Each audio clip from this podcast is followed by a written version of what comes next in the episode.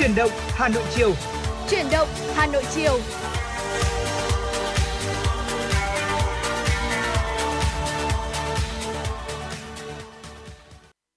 kính chào quý vị thính giả và chào mừng quý vị thính giả đã đến với chương trình Chuyển động Hà Nội chiều ngày hôm nay cùng với Tuấn Kỳ và Bảo Trâm ạ. Vâng thưa quý vị, chương trình của chúng tôi đang được phát sóng trực tiếp trên tần số FM 96MHz của Đài Phát Thanh và Truyền hình Hà Nội và đã được phát trực tuyến trên trang web hanoitv.vn. Vâng, phải nói là nếu như mà quý vị thính giả thân mến, chiều ngày hôm nay tôi thấy là một buổi chiều cũng khá là đẹp, có đúng không nào? Ra ngoài kia thời tiết thì cũng tôi nghĩ là chỉ dừng lại ở mát mẻ thôi, chứ không mức là quá lạnh. Đó, và nếu như mà quý vị thính giả vẫn đang làm việc này, hay đang ngồi trên xe ô tô, hay là thậm chí là chỉ đang ngồi thư giãn thôi, thì hãy cùng tương tác với chúng tôi thông qua số điện thoại đường dây nóng của chương trình là 024 3773 6688 nha thưa quý vị. Ngoài ra thì chúng ta còn có một fanpage ở trên Facebook, đó là FM 96 Thời sự Hà Nội nữa, để tương tác cùng với chúng tôi, Tuấn Kỳ và Bảo Trâm nữa nha. Mời quý vị thân mến, vừa rồi thì Tuấn Kỳ cũng đã trình bày, cũng đã truyền tải đến quý vị tất cả những cái thông tin cần thiết để quý vị có thể tương tác với chúng tôi. Đó là hotline chương trình 02437736688 cũng như là trang fanpage chính thức của chương trình FM 96 Thời sự Hà Nội, và vào 16 giờ hàng ngày và khung giờ này quen thuộc thì chúng tôi Bảo Trân Tấn Kỳ và rất nhiều những phát thanh viên MC khác của Chuyển động Hà Nội, chúng tôi vẫn luôn ngồi đây, luôn sẵn sàng để có thể cập nhật đến quý vị những thông tin, những tin tức. Bên cạnh đó không thể thiếu được vẫn là những cái chuyên mục để hấp dẫn cùng với những ca khúc, những giai điệu âm nhạc. Và quý vị, nếu quý vị có yêu thích ca khúc nào, hoặc là quý vị chúng ta muốn được lắng nghe một ca khúc đang xếp ở trên các bảng xếp hạng, hoặc là một cái ca khúc của ca nhạc sĩ nào mới mà rất là hay, quý vị muốn chia sẻ đến chúng tôi thì cũng có thể là tương tác với chúng tôi quý vị nhé. Và mở đầu chương trình ngày hôm nay thì xin mời quý vị hãy cùng chúng ta sẽ cùng nhau khởi động bằng một ca khúc âm nhạc đi. Một ca khúc, một sáng tác của nhạc sĩ Tiến Minh qua sự thể hiện của ca sĩ Hoài Lâm, ca khúc có tựa đề Như Những Phút Ban Đầu.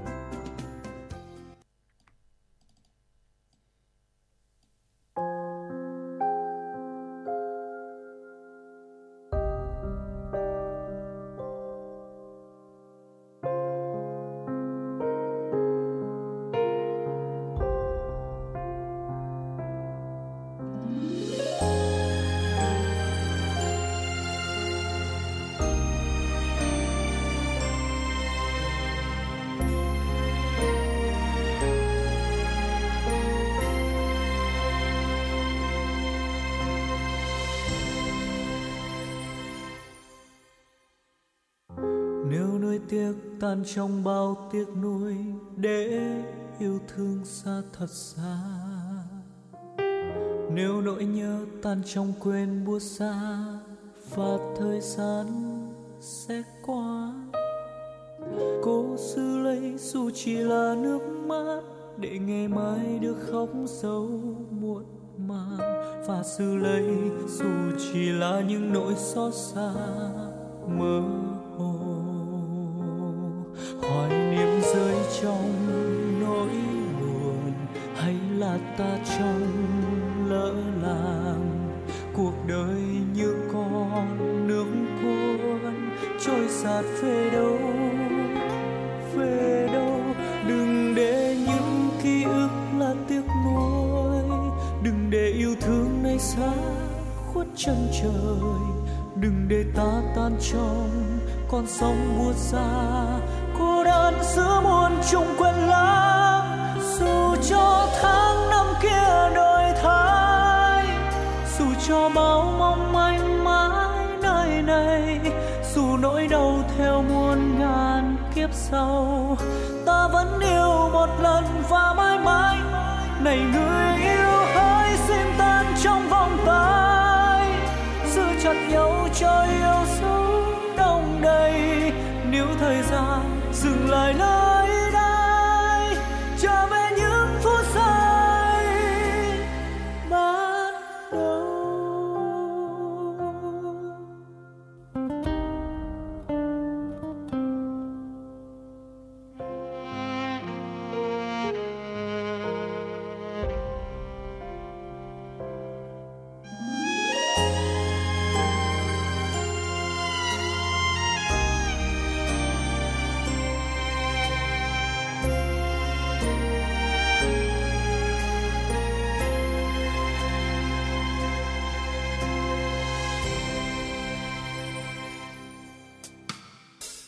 nếu nuối tiếc tan trong bao tiếc nuối để yêu thương xa thật xa, nếu nỗi nhớ tan trong quên buốt xa và thời gian sẽ qua, cố giữ lấy dù chỉ là nước mắt để ngày mai được khóc dấu muộn màng, và giữ lấy dù chỉ là những nỗi xót xa mơ hồ, hoài niệm rơi trong nỗi buồn hay là ta trong lỡ làng, cuộc đời như con nước cuốn trôi dạt về đâu về đâu. Đừng để những ký ức là tiếc nuối, đừng để yêu thương này xa quá chân trời, đừng để ta tan trong con sông buốt xa, cô đơn giữa muôn trong quên lãng. Dù cho tháng năm kia đổi thay, dù cho bao mong manh mãi đời này,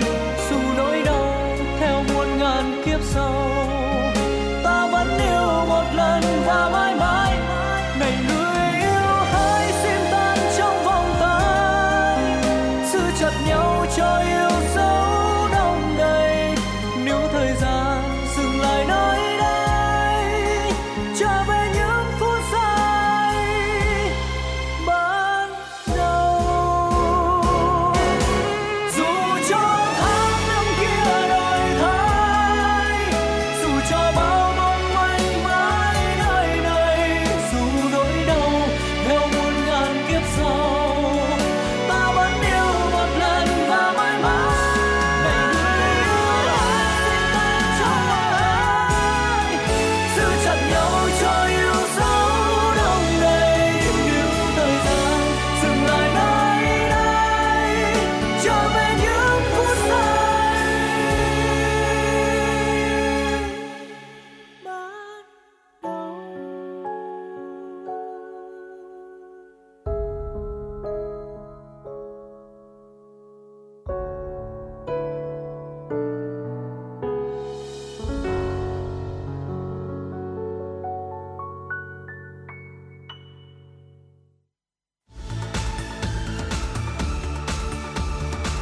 Quý vị và các bạn đang theo dõi kênh FM 96MHz của Đài Phát Thanh Truyền hình Hà Nội. Hãy giữ sóng và tương tác với chúng tôi theo số điện thoại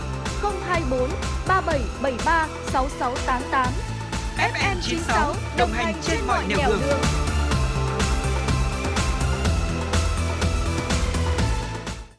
Quý vị thân mến, và vừa rồi là ca khúc có tựa đề Như những phút ban đầu, một sáng tác của nhạc sĩ Tiến Minh qua phần thể hiện của Hoài Lâm. Và Hoài Lâm thực sự là được giới chuyên môn đánh giá là một trong số những ca sĩ có giọng hát rất là tốt, và hy vọng rằng là thời gian gần đây anh cũng đã quay trở lại với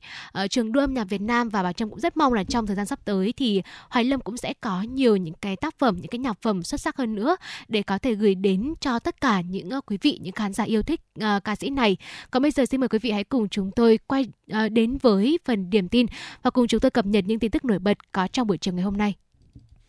Thưa quý vị, sáng nay, Ủy ban nhân dân thành phố Hà Nội có văn bản số 455 gửi Sở Giáo dục và Đào tạo về công tác tuyển sinh vào các trường mầm non, lớp 1, lớp 6 và lớp 10 trung học phổ thông năm học 2023-2024. Theo nội dung văn bản, Ủy ban nhân dân thành phố Hà Nội nhận được tờ trình của Sở Giáo dục và Đào tạo về công tác tuyển sinh vào các trường mầm non, lớp 1, lớp 6 và lớp 10 trung học phổ thông năm học 2023-2024. Ủy ban nhân dân thành phố chấp thuận chủ trương theo đề xuất của Sở Giáo dục và Đào tạo là tại tờ trình này, giao Sở Giáo dục và Đào tạo ban hành kế hoạch, hướng dẫn các đơn vị triển khai thực hiện bảo đảm đúng quy định.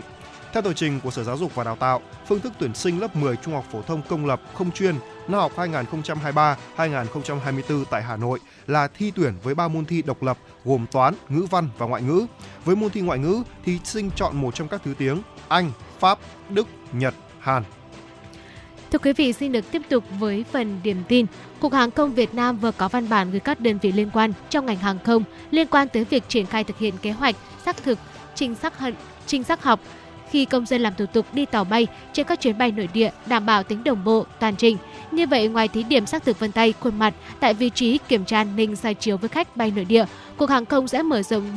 mở rộng về thí điểm này tại các nơi làm thủ tục nhận vé, ký gửi hành lý. Tổng công ty Cảng hàng không Việt Nam cần yêu cầu đơn vị cung cấp giải pháp công nghệ hoàn thiện ngay các thủ tục pháp lý cần thiết và có giải pháp đảm bảo an toàn thông tin của khách hàng, thực hiện các giải pháp giảm thời gian xác thực, nâng cao hiệu quả giải pháp ứng dụng xác thực sinh trắc học, thí điểm ứng dụng công nghệ xác thực sinh trắc học ngay từ khi hành khách làm thủ tục đi tàu bay, chuyến bay nội địa, gửi hành lý, ký gửi hàng hóa tại quầy check-in, ở điểm kiểm tra an ninh và ở cửa ra tàu bay. Nghiên cứu phương án công nghệ để xử lý các tình huống như hành khách tự làm check-in tại mobile check-in. Thưa quý vị, Ủy ban Nhân dân thành phố Hà Nội đã ban hành văn bản số 445 về tăng cường tiếp nhận và xử lý các phản ánh kiến nghị trên hệ thống tiếp nhận và xử lý phản ánh kiến nghị của Cổng Dịch vụ Công Quốc gia để triển khai có hiệu quả, đảm bảo việc tiếp nhận, xử lý phản ánh, kiến nghị của người dân về quy định hành chính qua các kênh thông tin nhanh chóng, hài lòng, kịp thời thực hiện mục tiêu lấy người dân, doanh nghiệp làm trung tâm, lấy sự hài lòng của người dân, doanh nghiệp làm thước đo hiệu quả giải quyết công việc của cơ quan hành chính nhà nước từ thành phố đến cơ sở. Ủy ban Nhân dân thành phố yêu cầu các sở, ban, ngành và Ủy ban Nhân dân các quận, huyện, thị xã rà soát bố trí công chức làm đầu mối, kiểm soát thủ tục hành chính tại đơn vị, thực hiện nhiệm vụ để về đề xuất, xử lý phản ánh kiến nghị, thực hiện đầy đủ việc phân quyền tiếp nhận và xử lý phản ánh kiến nghị trên hệ thống tiếp nhận, xử lý phản ánh kiến nghị của Cổng Dịch vụ Công Quốc gia, bố trí cán bộ công chức có năng lực, trách nhiệm làm công tác giải quyết, trả lời phản ánh, kiến nghị theo quy định. Văn phòng Ủy ban Nhân dân thành phố được giao nhiệm vụ tiếp tục hướng dẫn, tập huấn về chuyên môn, nghiệp vụ cho đội ngũ cán bộ, công chức làm công tác kiểm soát thủ tục hành chính tại các cơ quan đơn vị trên địa bàn, bảo đảm việc thực hiện tiếp nhận, xử lý các phản ánh kiến nghị về quy định hành chính kịp thời theo quy định. Theo dõi, kiểm tra, đôn đốc việc thực hiện tiếp nhận, xử lý phản ánh kiến nghị về quy định hành chính trên hệ thống tiếp nhận, xử lý phản ánh kiến nghị của Cổng Dịch vụ Công Quốc gia về quy định hành chính của các đơn vị trên địa bàn thành phố, kịp thời tổng hợp các khó khăn vướng mắc trong quá trình triển khai thực hiện, báo cáo Ủy ban Nhân dân thành phố xem xét, quyết định hoặc báo cáo Văn phòng Chính phủ, các bộ, liên ngành, cơ quan đối với những nội dung vượt thẩm quyền. Thưa quý vị, xin được chuyển sang những thông tin thời tiết. Thưa quý vị, thời tiết ngày hôm nay 22 tháng 2 năm 2023 sẽ có những thông tin chính sau đây.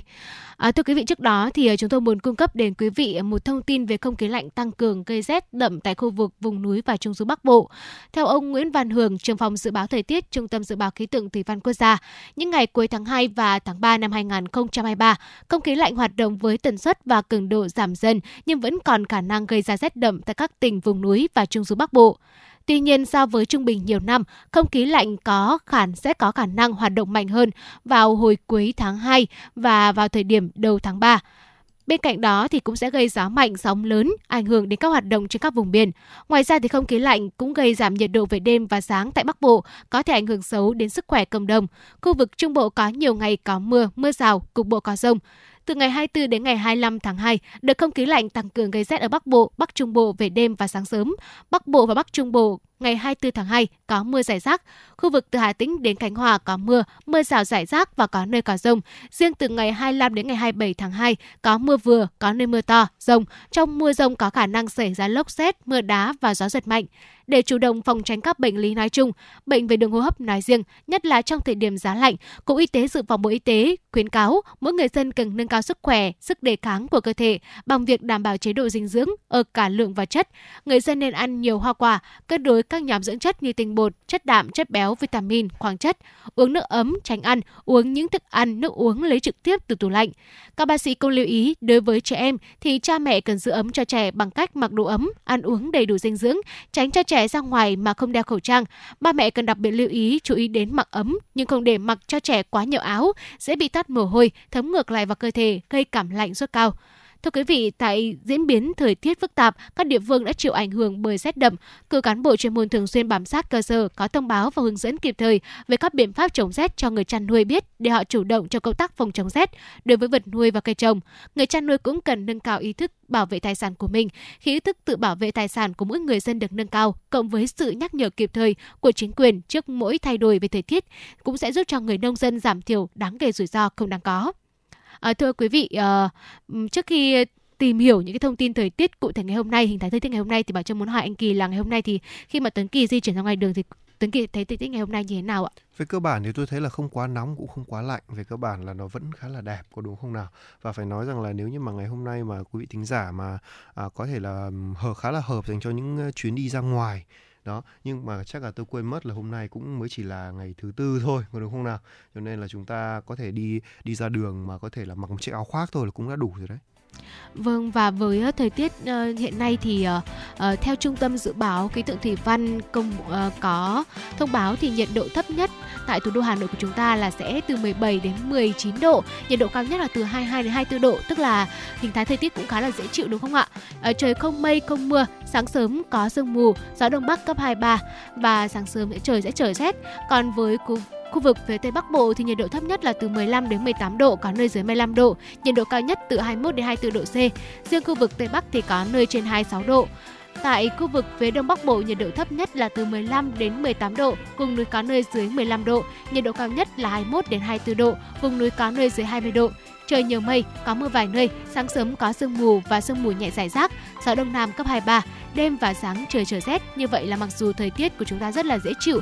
tuy nhiên thì vào thời điểm sáng sớm và thời điểm tối muộn về đêm thì không khí nó cũng sẽ giảm dần đi, nhiệt độ cũng sẽ giảm dần đi. Vì vậy nên quý vị chúng ta nếu chúng ta có di chuyển ở ngoài đường vào những cái khung giờ như thế này thì quý vị cũng đặc biệt là cần phải trang bị cho mình thêm những cái quần áo, khăn này để mình có thể giữ ấm cho cơ thể. Như Bảo Trâm cũng vừa thông tin thì sắp tới đây chúng ta cũng sẽ đón một đợt không khí lạnh mới vào những ngày cuối tháng 2 và đầu tháng 3, và không khí lạnh hoạt động với tần suất và cường độ giảm dần nhưng mà vẫn sẽ có khả năng gây rét tại các khu vực vùng núi và trung du Bắc Bộ. Do vậy nên chúng ta trong thời điểm này, thời điểm giao mùa nữa, cần phải đặc biệt chú ý đến sức khỏe của bản thân mình. Và vừa rồi đó là những chia sẻ của chúng tôi về tình hình thời tiết tại thủ đô Hà Nội cũng như là khu vực phía Bắc. Còn bây giờ xin được quay trở lại với không gian âm nhạc. Xin mời quý vị hãy cùng đến với ca khúc Việt Nam Những Chuyến Đi, một sáng tác và cũng qua sự thể hiện của Vicky Nhung.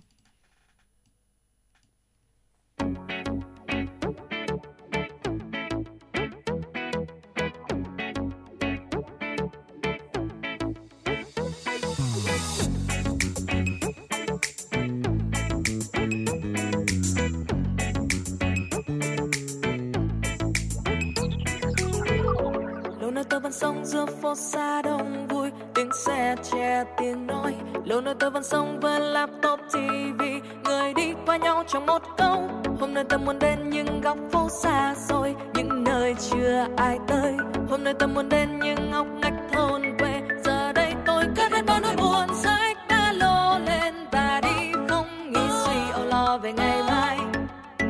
Bon bon trên những chuyến xe, cất hết bao nỗi buồn phá.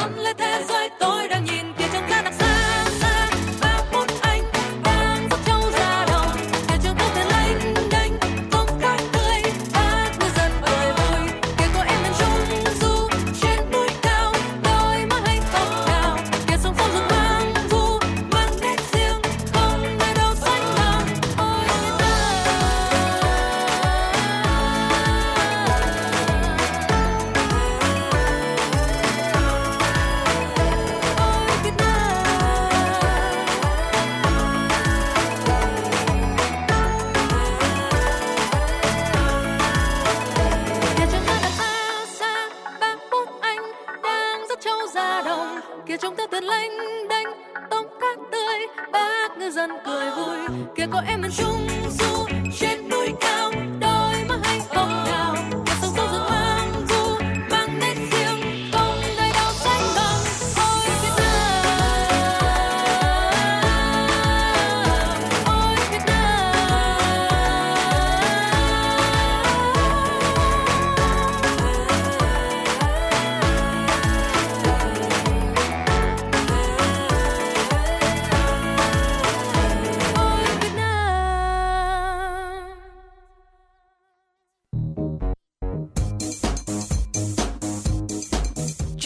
số hiệu FM 96 đang chuẩn bị nâng độ cao. Quý khách hãy thắt dây an toàn, sẵn sàng trải nghiệm những cung bậc cảm xúc cùng FM 96.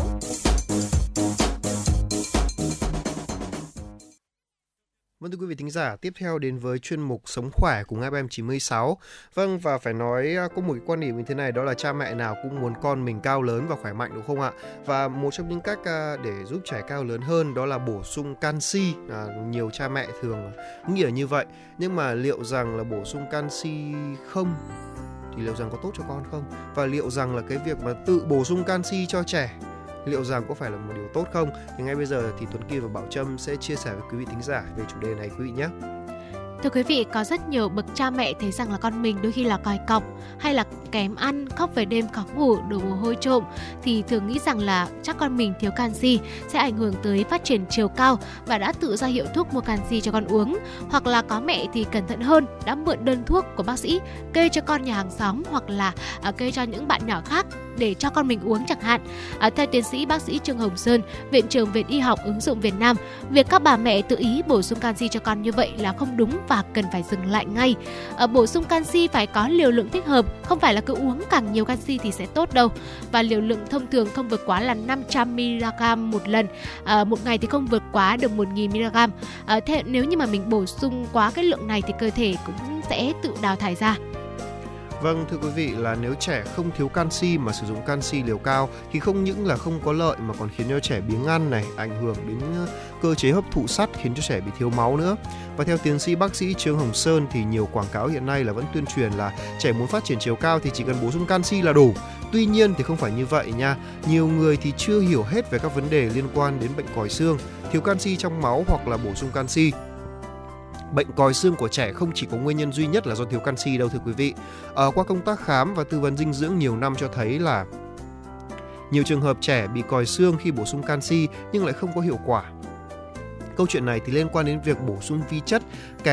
đi kèm khi bổ sung thêm canxi. Và canxi nếu sử dụng đơn chất thì khả năng hấp thụ sẽ không cao. Muốn cơ thể hấp thụ tốt canxi thì cần bổ sung thêm cả các chất dinh dưỡng khác. Dưỡng chất quan trọng nhất giúp cơ thể có thể hấp thụ canxi đó là vitamin D và vitamin D3 nha thưa quý vị. Vâng, và đó là những cái thông tin mà đã được rất là nhiều những nhà nghiên cứu, nhà khoa học, các bác sĩ đã chỉ ra. Và khi canxi đã được hấp thụ vào trong máu rồi nhưng mà có tới được xương hay là không thì lại cần có những cái vitamin khác đi kèm như là vitamin K2. Và các bác sĩ dinh dưỡng sẽ khám cho trẻ để đưa ra những khuyến nghị để bổ sung canxi thế nào sao cho phù hợp. Sau đó sẽ đưa ra những kết luận là cần bổ sung canxi kết hợp với dưỡng chất gì dựa trên các dấu hiệu của con. Có một số thứ sau có thể gọi là giúp hỗ trợ cho trẻ gọi là bổ sung canxi, đó là ánh nắng mặt trời chẳng hạn. Đó là một cái thứ quý giá giúp trẻ phát triển chiều cao. Ở Việt Nam thì có sự thuận lợi là nước nhiệt đới, ánh nắng mặt trời sẽ không khan hiếm, nhưng điều quan trọng là cha mẹ thường lãng quên mất cái yếu tố quan trọng này đối với việc phát triển chiều cao của con. Nhiều người biết muốn phát triển chiều cao cho trẻ thì cần bổ sung canxi, nhưng muốn cơ thể hấp thụ được canxi tốt thì lại phải có cả vitamin D nữa nha thưa quý vị. Nếu trẻ uống vitamin D nhưng không được tiếp xúc với ánh nắng mặt trời thì uống vitamin D cũng sẽ không phát huy được vai trò của mình đâu. Và các bác sĩ dinh dưỡng sẽ khám cho trẻ, đưa ra những khuyến nghị bổ sung canxi thế nào cho phù hợp. Sau đó sẽ đưa ra kết luận cần bổ sung canxi kết hợp với chất gì dựa trên các dấu hiệu của con. Và Việt Nam thì là một đất nước rất là thuận lợi trong việc này rồi nên quý vị không cần phải lo đâu ạ. Vâng, thế thì câu hỏi được đặt ra là thế thì mặc dù là mình cho con uống vitamin D hoặc là uống các canxi, đại loại là chúng ta bổ sung cho con rất đầy đủ những chất dinh dưỡng rồi, nhưng mà mình không biết được cái cách tắm nắng hiệu quả thì đâm ra lại phản tác dụng đúng không ạ? Vậy thì tắm nắng như thế nào đây? Thưa quý vị, tắm nắng thì phụ thuộc vào khí hậu tại mỗi vùng miền. Ở miền Bắc của Việt Nam chúng ta thì vào thời điểm là mùa hè đi, trẻ sẽ tắm nắng khoảng 15 phút thôi vào buổi sáng và buổi chiều. Sáng sớm thì từ 6 giờ sáng và kết thúc trước 9 giờ sáng, buổi chiều là vào khoảng tầm 6 giờ chiều. Vào thời điểm mùa đông như hiện nay sao ạ? Rất là ít nắng. Thời gian tắm nắng thì sẽ có thay đổi là khoảng 7 giờ sáng khi mà bắt đầu có ánh nắng và không tắm nắng sau 10 giờ sáng. Buổi chiều thì thời gian vào khoảng là 16 giờ 30. Vitamin D thì còn phụ thuộc vào dầu mỡ. Lượng dầu mỡ không đủ cũng sẽ làm giảm sự hấp thu vitamin D ở trẻ. Vì vitamin D là một vitamin tan trong dầu, phần lớn các trẻ bị còi xương thì có tới 2/3 là do thiếu dầu mỡ. Như vậy là anh Kỳ ạ, muốn là các con của mình được phát triển toàn diện, vừa phát triển khỏe mạnh mạnh nhất, có thể là có một cái chiều cao như ba mẹ mong ước này, không chỉ là cái việc mà mình bổ sung những cái vi chất cần thiết đâu, bên cạnh đó thì cần phải có những cái hoạt động ngoài trời nữa. Mà cụ thể đây đó là những hoạt động liên quan đến việc tắm nắng, ví dụ như ba mẹ có thể cho con đi dạo ở dưới nắng 15 phút buổi sáng thôi, cũng là một cách để có thể là kích hoạt sự hoạt động của các vitamin, đặc biệt là vitamin D, các cái khoáng chất ở trong cơ thể để giúp bé có thể phát triển chiều cao một cách tốt nhất. Vâng, đúng là như vậy. Và để có thể cho con mình cao hơn thì đó là mong muốn của tất cả các cha mẹ, nhưng phải áp dụng sao cho hợp lý, đúng không ạ? Vì cái chiều cao đa phần có một phần là do gen nữa, nhưng mà hoàn toàn có thể gọi là bổ sung, có thể cải thiện được những phần còn lại, đúng không nào? Vừa rồi là một số chia sẻ của Tuấn Kỳ và Bảo Trâm về cách làm thế nào để con mình có thể hấp thụ canxi tốt, hay là cụ thể hơn là để cao lớn khỏe mạnh một cách gọi là hiệu quả và khoa học nhất, thì tốt nhất là theo lời khuyên của bác sĩ nha. Bởi vì mỗi một đứa trẻ, mỗi một con người là có một phác đồ khác nhau, thì làm sao chúng ta có thể áp dụng cho người này cho người kia một cách gọi là hiệu quả nhất được, đúng không ạ? Vâng. Vừa rồi là một số chia sẻ của Tuấn Kỳ và Bảo Trâm dành cho các quý vị thính giả. Và thưa quý vị thính giả thân mến, là ngoài ra thì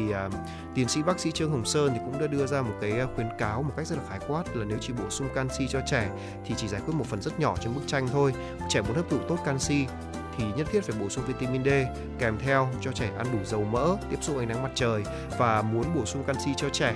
và cha mẹ muốn bổ sung canxi cho trẻ, trước tiên cần xác định xem là trẻ có thiếu canxi hay không đã nhé.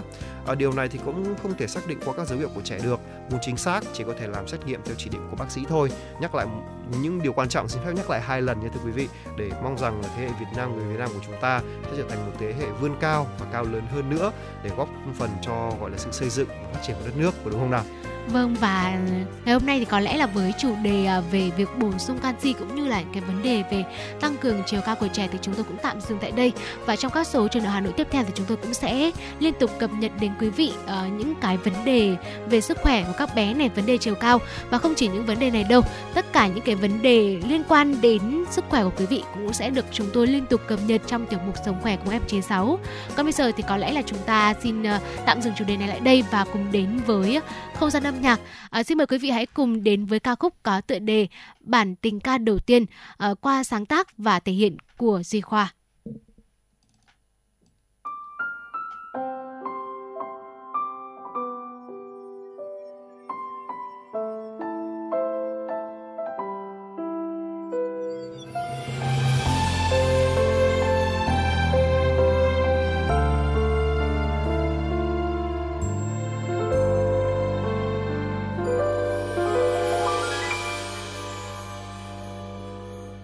Không em không lung linh lắm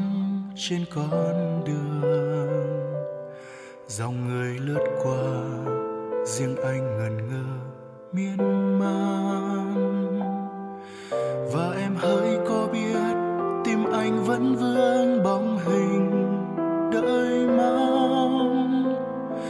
nhưng anh nín lặng không dám chạy đến bên em. Vì ngại em hững hờ hay vì sợ làm em xốn xao? Ngày không em quán vắng không vang tiếng đàn,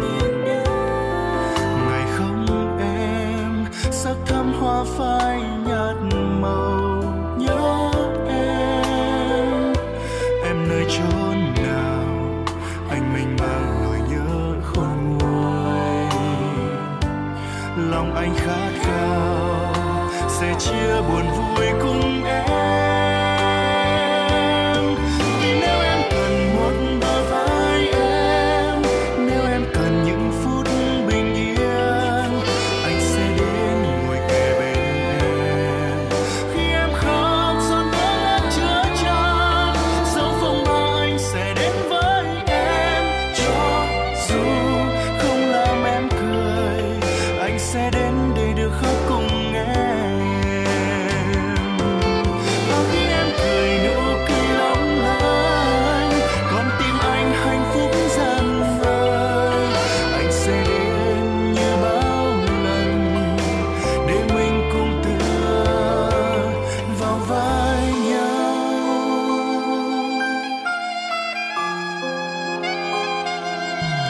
Ngày không em quán vắng không vang tiếng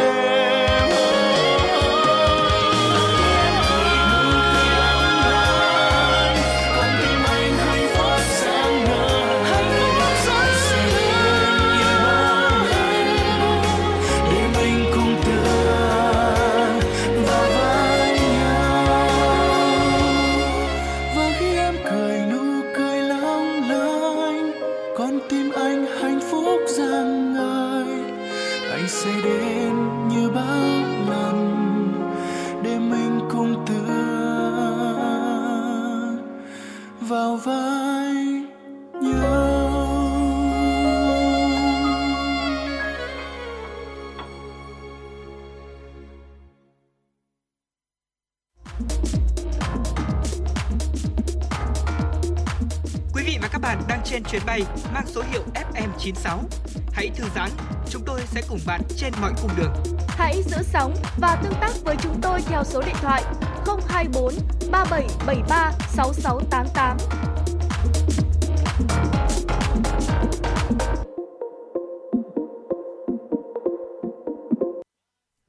Và thưa quý vị thính giả, tiếp tục với chương trình Chuyển động Hà Nội của chúng tôi. Xin mời quý vị thính giả cùng đến với một số thông tin do phóng viên Kim Anh đã thực hiện và gửi về cho chương trình. Thưa quý vị, thiết thực kỷ niệm 80 năm đề cương về văn hóa Việt Nam, Sở Văn hóa và Thể thao Hà Nội triển khai nhiều hoạt động văn hóa nhằm tuyên truyền sâu rộng về ý nghĩa lịch sử, giá trị, lý luận, thực tiễn, sức sống lâu bền và quá trình kế thừa vận dụng, phát triển những nội dung cốt lõi của đề cương văn hóa trong đời sống hiện nay, qua đó khơi dậy mạnh mẽ tinh thần yêu nước, ý chí tự cường, phát huy cao độ những giá trị văn hóa, sức mạnh, tinh thần cống hiến của các cấp, các ngành và các tầng lớp nhân dân thủ đô. Từ nay đến tháng 3 năm 2023, không gian phố đi bộ khu vực Hoàn Kiếm và phụ cận có trưng bày triển lãm đề cương về văn hóa Việt Nam do Trung tâm Thông tin Triển lãm Hà Nội phối hợp với một số phòng ban thuộc Sở ngành Văn hóa Thể thao Hà Nội thực hiện. Cũng trong thời gian trên, Thư viện Hà Nội tổ chức trưng bày sách về vai trò, ý nghĩa, giá trị của đề cương về văn hóa Việt Nam năm 1943. Vào tối ngày 26 tháng 2, tại sân khấu ngoài trời khu vực tượng đài Quyết Tử để Tổ quốc quyết sinh diễn ra chương trình để nghệ thuật kỷ niệm 80 năm ra đời đề cương về văn hóa Việt Nam. Cùng với đó, Sở Văn hóa và Thể thao Hà Nội đề nghị các sở, ngành, đơn vị liên quan tập trung triển khai nhiều nội dung tuyên truyền về 80 năm ra đời đề cương về văn hóa Việt Nam, trong đó Hội Liên hiệp Văn học Nghệ thuật Hà Nội tổ chức tuyên truyền vận động văn nghệ sĩ thủ đô sáng tác, công bố, phát hành các tác phẩm văn học nghệ thuật có giá trị về ca ngợi Tổ quốc, ca ngợi Đảng, Bác Hồ, văn hóa con người Việt Nam nói chung và Hà Nội nói riêng, gắn với các hoạt động kỷ niệm ra đời về đề cương văn hóa Việt Nam. Thưa quý vị, Festival về miền quan họ 2023 sẽ diễn ra từ ngày 24 đến ngày 28 tháng 2 tại thành phố Bắc Ninh. gồm 30 hoạt động tôn vinh quảng bá văn hóa, trong đó chương trình khai mạc vào tối 25 tháng 2 có chủ đề Miền di sản, tinh hoa và bản sắc, với sự hiện diện của nhiều di sản văn hóa phi vật thể được UNESCO ghi danh như hát xoan, dân ca ví dặm, nhã nhạc cung đình, cổng trương Tây Nguyên, đờn ca tài tử Nam Bộ, bài tròi, dân ca quan họ Bắc Ninh. Trong khuôn khổ chương trình sẽ diễn ra lễ đón nhận quyết định 3 hiện vật, nhóm hiện vật của tỉnh Bắc Ninh được Thủ tướng Chính phủ công nhận Bảo vật quốc gia đợt 11 năm 2022. Theo Phó Chủ tịch Ủy ban Nhân dân của tỉnh Bắc Ninh, Ngô Tân Phượng, festival được tổ chức nhằm tiếp tục khẳng định sức sống của di sản trong cộng đồng, đồng thời khơi dậy nâng cao ý thức trách nhiệm của nhân dân trong việc bảo tồn phát huy giá trị di sản, quảng bá sâu rộng tới bạn bè trong nước quốc tế về truyền thống văn hóa đặc sắc, gia tăng sự hiểu biết của cộng đồng về vùng đất, văn hóa và con người Bắc Ninh, tăng cường kết nối, lan tỏa tinh hoa các miền di sản văn hóa phi vật thể giữa nhân dân Bắc Ninh và cả nước. Bên cạnh những hoạt động chính, festival về miền quan họ 2023 còn gồm nhiều hoạt động đặc sắc khác như chương trình hát dân ca quan họ Bắc Ninh trên thuyền với chủ đề Sum họp Trúc Mai với sân khấu nổi kết hợp với không gian sân khấu thực cảnh, chương trình Hành trình sắc màu di sản văn hóa phi vật thể hiện đại, chương trình Hành trình sắc màu di sản văn hóa phi vật thể đại diện các vùng miền, không gian trưng bày trình diễn di sản văn hóa được thiết kế theo nhận diện đặc trưng văn hóa du lịch của từng địa phương. Thưa quý vị, bộ phim hoạt hình Chuột Nhí và Sứ mệnh Thần Biển kể về cuộc phiêu lưu gây cấn hấp dẫn cùng cô chuột nhỏ Paddy được giới thiệu qua các rạp trên toàn quốc từ ngày 3 tháng 3 tới đây. Đây là bộ phim hoạt hình của đạo diễn người Pháp David Alaux, lấy bối cảnh ở một thị trấn thịnh vượng của thời Hy Lạp cổ đại. Chuyện xoay quanh Paddy, bé tí, một cô chuột nhỏ thông minh mang trong mình ước mơ to lớn để có thể trở thành người hùng thám hiểm biển cả. Về sự lựa chọn của hình tượng nữ chuột nhí anh hùng, đạo diễn David Alaux cho biết, muốn một góc nhìn chính của một câu chuyện để tạo ra sự suy nghĩ của một loài vật nhỏ bé. Paddy là một cô bé yếu ớt, hay bị bạn bè trêu đùa, chế nhạo, nhưng cô bé có trí thông minh, lòng dũng cảm và nguồn năng lượng thú vị sẽ truyền đến cho những người theo dõi. Đồng hành cùng đạo diễn David Alaux là nhà sản xuất Jean-François Tosti tại TAT Production với những bộ phim hoạt hình nổi bật như Hổ cánh cụt và Biệt đội rừng xanh, cuộc phiêu lưu đến hành tinh lạ. Phim có dàn nhân vật tạo hình đáng yêu, lời thoại trong phim trong sáng, gần gũi cũng như không kém phần hài hước, đưa khán giả vào những chuyến phiêu lưu đầy màu sắc và bất ngờ. Vâng, thưa quý vị thính giả, vừa rồi là một số thông tin mà phóng viên Kim Anh đã thực hiện và gửi về cho chương trình Chuyển động Hà Nội của chúng tôi ngày hôm nay. Ngay bây giờ chúng ta sẽ cùng đến với một thức quà chiều. Mà xin lỗi thưa quý vị, khi mà nói đến cái tên này thì tự nhiên tôi đã cảm thấy thòm thèm và cảm thấy có một cái gì đấy nó hoài niệm. Đúng không ạ? Đó là món cháo chai Hà Thành. Có một người bạn đi du học của tôi có con kể như thế này. Khi mà bạn đi về nước ấy, thì tôi hỏi là bạn ơi, bây giờ ngày hôm nay là tôi muốn khao bạn một bữa. Thì bây giờ bạn muốn ăn gì nào? Ăn phở nhá, hay là ăn món gì? Không bạn ơi, cho tôi bát cháo chai hoặc cháo sườn cũng được. Thôi nhưng mà có cháo chai thì càng tốt. Cho tôi một bát cháo chai đi, tôi nhớ lắm rồi. Cái món cháo chai này có cái gì mà khiến cho bạn ấy nhớ vậy? Phải nói rằng là cháo chai cũng là món ăn tôi rất là thích. Một tuần tôi cũng phải nhất là 2 bát vào người ấy, thưa quý vị, thì mới đúng là cảm thấy tuyệt vời, đúng không nào? Và ngay bây giờ chúng ta sẽ cùng tìm hiểu về món cháo chai Hà Thành, một món ăn mà đã gây nhiều nhung nhớ và phải nói rằng là nó khiến cho chúng ta cảm thấy thanh mát lạ kỳ, đúng không nào? Vâng, cháo chai tôi thấy rằng là hội tụ tất cả những một cái điều để làm lên một cái gọi là một cái đỉnh cao của ẩm thực, đúng không ạ? Thứ nhất là kể đến là cái lợi ích về sức khỏe này, thì chai thì chứa rất nhiều những chất dinh dưỡng. Chai thì sống ở vùng nước ngọt rồi đáy ao sông, vì vậy nên là thì chai chứa nhiều những cái vitamin, canxi, phốt pho và kẽm. Theo kinh nghiệm của dân gian thì chai thường được dùng để chữa bệnh mồ hôi trộm cho trẻ nhỏ. Cái này thì tôi công nhận nhanh kỳ nhá. Ngày bé khi mà Bảo Trâm cũng thường xuyên bị ra mồ hôi tay ấy, đi học cái quyển sách vở ghi của mình nó cũng bị ướt sũng đi. Vì vậy nên là mỗi ngày mẹ lại thường nấu cho một bát cháo chai nhỏ nhỏ thôi, ăn buổi sáng đi học thôi. Và đúng là sau đó thì cái tình trạng mồ hôi trộm vào tay thì cũng cải thiện. Và tiếp tục với món cháo chai thì với người lớn thì chai có tác dụng là bổ máu, tốt cho hệ tim mạch này, hệ thần kinh, xương và hỗ trợ hệ miễn dịch, ngăn ngừa ung thư. Vì thế nên nhiều người thường ăn chai để bồi bổ sức khỏe. Như vậy là chai không những là nhiều dinh dưỡng đâu, mà nó còn có rất là nhiều tác dụng như là hỗ trợ miễn dịch, ngăn ngừa ung thư nữa. Đấy, những cái sức khỏe về những cái lợi ích về sức khỏe này. Rồi cháo chai còn ngon nữa, cái này là không thể phủ nhận được rồi. Và cái điều thứ ba anh Kỳ biết là gì không? Cháo chai giá rất là rẻ, gọi là bình dân luôn đấy ạ. Bình dân luôn. Cái điều mà tôi nhớ nhất là vào mỗi buổi chiều ấy, thường nghe cái tiếng giao là ai cháo chai cháo sườn đây. Không biết là mọi người còn nhớ không ạ? Cái những tiếng dao phải gọi là như một tiếng vọng tuổi thơ gọi về vậy. Ai cháo trai cháo sườn đây. Ui, nghe mà lúc đấy là dạo rực trong lòng rồi đấy. Hồi đó là chỉ có 5.000 một bát cháo trai thôi,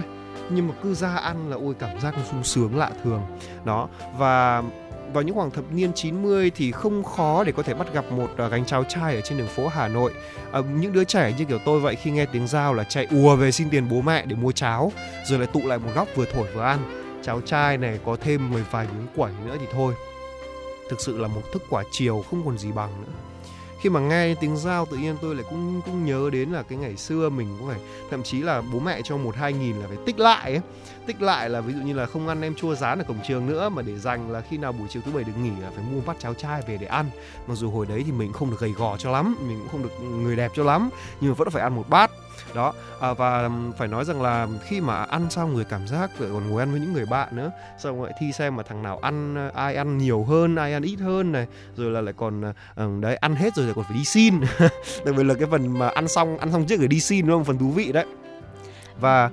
cháo chai thì được bán trên rất nhiều con phố ở Hà Nội, vì là nó là một thức quà nhẹ giữa những cái bữa chính nên thường được ăn vào giữa buổi chiều. Tới nay thì gia đình tôi thì cũng thỉnh thoảng ăn cháo chai vào buổi tối. Đấy, bát cháo chai thì cũng rất là ngon đấy, có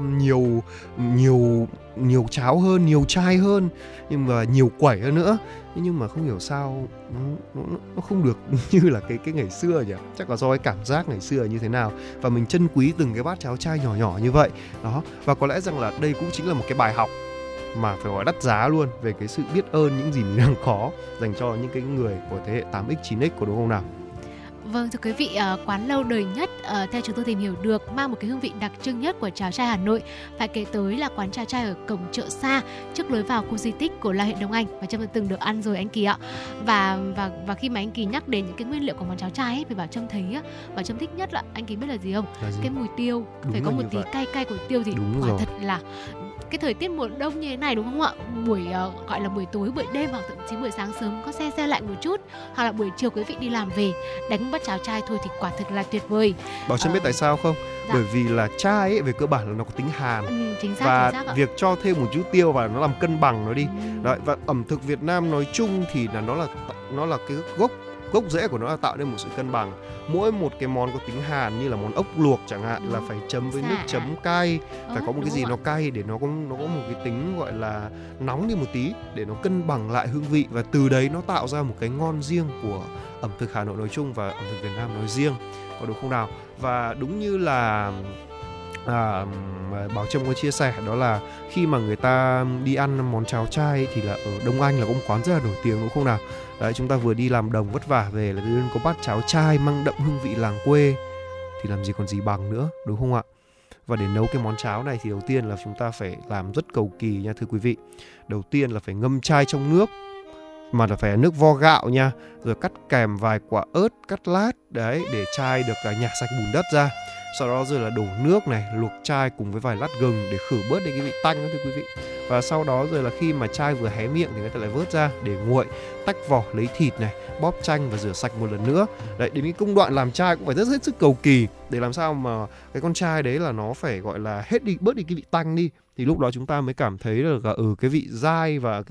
cái sự dai và ngọt của cái con chai đó được, đúng không nào? Và thì chai sẽ đem thái miếng nhỏ, thực ra thì để to đùng cũng không sao đâu thưa quý vị, ăn vẫn rất là ngon cho những người mà răng vẫn còn khỏe. Đấy, và chúng ta sẽ cho thêm vào và xào sơ trên lửa cùng với hành khô phi thơm, một chút nước mắm và hạt tiêu. Đấy, như Bảo Trâm đã chia sẻ đó. Tiếp đó thì chúng ta sẽ trộn gạo nếp với gạo tẻ, đó, ngâm mềm ra, xay nhuyễn, đổ ra nồi, thêm nước luộc chai và đun sôi. Trong quá trình nấu thì phải khuấy đều tay liên tục khi mà cháo sánh, trong, mịn, tức là chín rồi đấy. Cuối cùng thì người ta sẽ múc cháo ra bát chiết yêu. Bây giờ thì có nhiều loại bát khác rồi, có đúng không nào? Và thêm hành lá, rau răm đã rửa sạch. Đặc biệt là phải rau răm không được thiếu nha, vì rau răm cũng là một loại thực phẩm có tính gọi là quan trọng trong một cái gia vị quan trọng trong cái món cháo chai này. Đó, và cho thịt chai lên trên. Đấy, rồi là thêm vài chiếc quẩy giòn, cắt khúc, rồi rắc chút ớt bột, hạt tiêu lên và thưởng thức thôi. Vâng, đơn giản chỉ có vậy. Quả thực là một thức quà buổi chiều, đúng không? Thức quà rất là bình dân. Nghe cháo chai chắc là mọi người nghĩ là làm chắc cũng đơn giản, nhưng mà anh Kỳ vừa liệt kê ra hàng loạt những công đoạn trong một bát cháo chai chuẩn chỉnh của người dân Hà Nội, và tôi thấy rằng là không hề là đơn giản lúc nào để có thể tạo ra được một cái bát cháo chai tinh túy đến mức như thế. Và thưa quý vị, bởi vì cháo chai ăn nóng rất là ngon, vì thế mà người Hà Nội cũng tinh tế thường chọn ăn món này vào mùa đông để có thể làm giảm đi cái rét ngọt đặc trưng của miền Bắc. Thực ra thì ăn mùa hè cũng được. Đối với tôi là cái món ăn quanh năm, đúng không? Chắc là cũng tùy người thôi, tùy vào khẩu vị của mỗi người, nhưng mà đối với tôi thì cháo chai mùa nào tôi cũng có thể ăn được. Đấy, mà nếu ra hàng thì chắc chắn là phải là 2 bát rồi. Có lẽ là rất nhiều người Hà Nội thì cũng giống như tôi vậy, có đúng không nào? Chúng ta ăn cháo chai, chúng ta cảm nhận được cái dân dã, một cái chất đồng quê. Nếu như mà nhìn thấy sự kết hợp thì đây là một cái món ăn mà hội tụ cả núi cả biển đấy, rồi đúng không ạ? Cả núi cả sông đấy, tức là những hạt gạo được trồng ở trên, hạt gạo nếp, gạo tẻ này được trồng này, rồi là lại còn có cả cháo chai nữa, lại có cả chai ở dưới nước nữa, đúng không ạ? Và rất là một món ăn rất mang đậm tính truyền thống như vậy thì làm sao mà chúng ta lại không yêu cho nó cho được. Nó dường như là một phần trong máu thịt của chúng ta thôi, có đúng không nào? Thậm chí là phải hơn cả yêu, đúng không nào? Đúng là như vậy. Và phải nói rằng là nếu như mà chúng ta đi, những người đi xa ấy, thì rất thèm một bát cháo như vậy. Và tôi hy vọng rằng là nếu như mà chúng ta có cơ hội thì hãy ra ngay ngoài mua một bát cháo chai mà ăn đi, để có thể nào là trong cái thời tiết lạnh này sẽ càng cảm thấy nó ngon hơn nữa. Có thể nói là với Bảo Trâm và Tuấn Kỳ, và Bảo Trâm chắc chắn rằng là có rất nhiều quý vị thính giả đang nghe đài, với cái món cháo chai của Hà Nội, của Hà Thành chúng ta, thì chúng ta sẽ dành tình cảm là hơn cả yêu. Thế thì làm sao để bày tỏ tình yêu đấy đây? Thôi thì mình hãy để Đức Phúc nói hộ mình trong ca khúc Hơn Cả Yêu, một sáng tác của nhạc sĩ Khắc Hưng.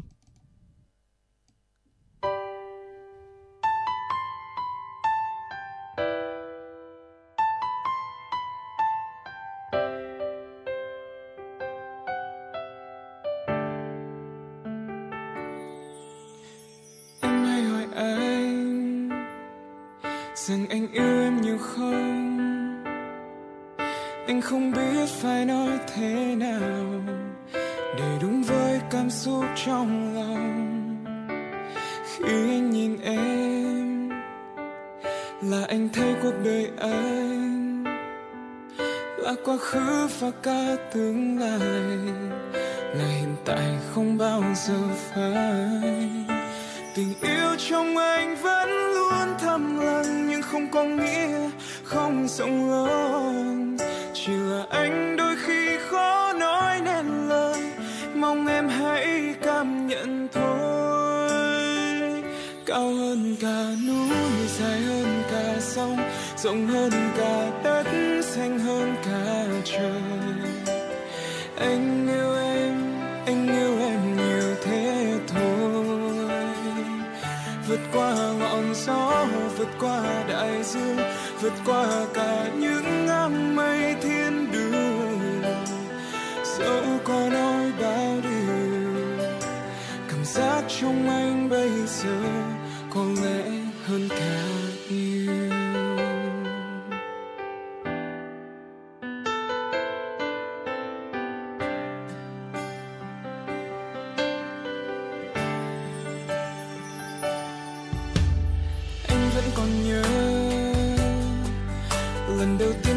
Nhau chẳng biết trước lần đó sẽ là lần cuối anh yêu một ai trên đời. Anh không còn mơ hoặc phải yêu ai được nữa, giờ anh đã có em đấy rồi, cùng em đi hết quãng đường đời. Tình yêu trong anh vẫn luôn thầm lặng, nhưng không có nghĩa, không rộng lớn, chỉ là anh đôi khi khó nói nên lời, mong em hãy cảm nhận thôi. Cao hơn cả núi, dài hơn cả sông, rộng hơn cả đất, xanh hơn cả trời. Anh yêu em nhiều thế thôi. Vượt qua ngọn gió, vượt qua đại dương, vượt qua cả những áng mây thiên đường. Dẫu có nói bao điều, cảm giác trong anh bây giờ có lẽ hơn cả yêu.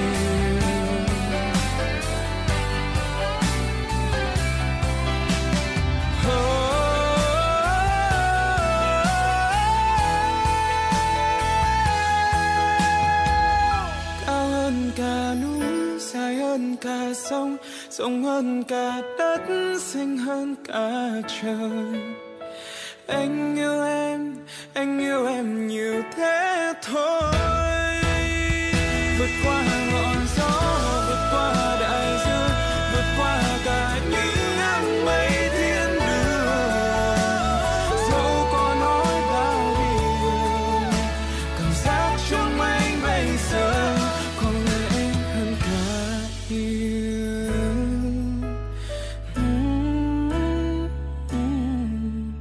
Cảm giác trong anh bây giờ có lẽ hơn cả yêu.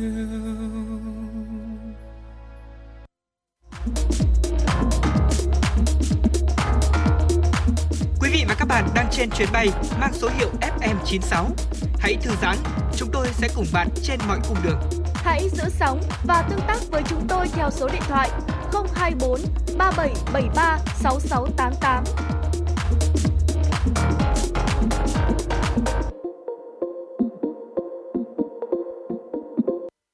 Thưa quý vị thính giả, tiếp tục với Chuyển động Hà Nội cùng với Tuấn Kỳ và Bảo Trâm. Xin mời quý vị thính giả cùng đến với một số thông tin quốc tế. Thưa quý vị thính giả, Nhật Bản sẽ bắt đầu thử nghiệm đồng tiền kỹ thuật số giai đoạn thứ 3 từ tháng 4 tới. Đây là thông tin được Ngân hàng Trung ương Nhật Bản đưa ra. Động thái này nhằm đáp ứng nhu cầu của thị trường trong tương lai khi mà các quốc gia khác cũng đang đẩy mạnh thử nghiệm sử dụng tiền kỹ thuật số. Chương trình thử nghiệm đồng yên kỹ thuật số của Nhật Bản dự định sẽ kéo dài trong vòng 2 năm với sự tham gia của nhiều doanh nghiệp tư nhân và các tổ chức tài chính ngân hàng. Tiền kỹ thuật số sẽ được sử dụng với chức năng giống như tiền giấy và tiền xu đang được lưu hành. Các giao dịch gồm nạp, rút tiền và sử dụng sẽ được thực hiện trong môi trường không có Internet. Trước đó, Ngân hàng Trung ương Nhật Bản cũng đã tiến hành thử nghiệm nội bộ để kiểm tra các chức năng cơ bản cho đồng tiền kỹ thuật số. Lần thử nghiệm từ tháng 4 tới sẽ là giai đoạn thử nghiệm cuối cùng trong 3 giai đoạn để đánh giá việc sử dụng đồng tiền mới này. Campuchia khởi động dự án tuyến cáp quang ngầm dưới đáy biển. Tuyến cáp quang dài gần 3.000 km nối thành phố biển Phirasianuk của Campuchia với Hồng Kông, Trung Quốc. Dự án này sẽ giúp gia tăng chất lượng dịch vụ Internet tốc độ cao với mức giá rẻ hơn cho người dân Campuchia. Tại hội nghị khởi động dự án cáp quang biển từ Hồng Kông đến thành phố biển Phirasianuk của Campuchia và tuyến cáp quang từ thành phố Phirasianuk đến thủ đô Phnom Penh diễn ra mới đây, ông Chia Vadet, Bộ trưởng Bưu chính Viễn thông Campuchia cho biết, dự án cáp quang ngầm dưới biển nối từ Hồng Kông đến thành phố Phirasianuk có tổng chiều dài là 2.715 km, dự kiến sẽ hoàn thành vào năm 2024. Hiện nay, Campuchia đã kết nối với hệ thống cáp quang biển Malaysia-Thái Lan và hệ thống cáp quang biển Á-Phi Âu 1, nhưng nếu so với các nước trong khu vực, chất lượng Internet tại Campuchia vẫn còn hạn chế.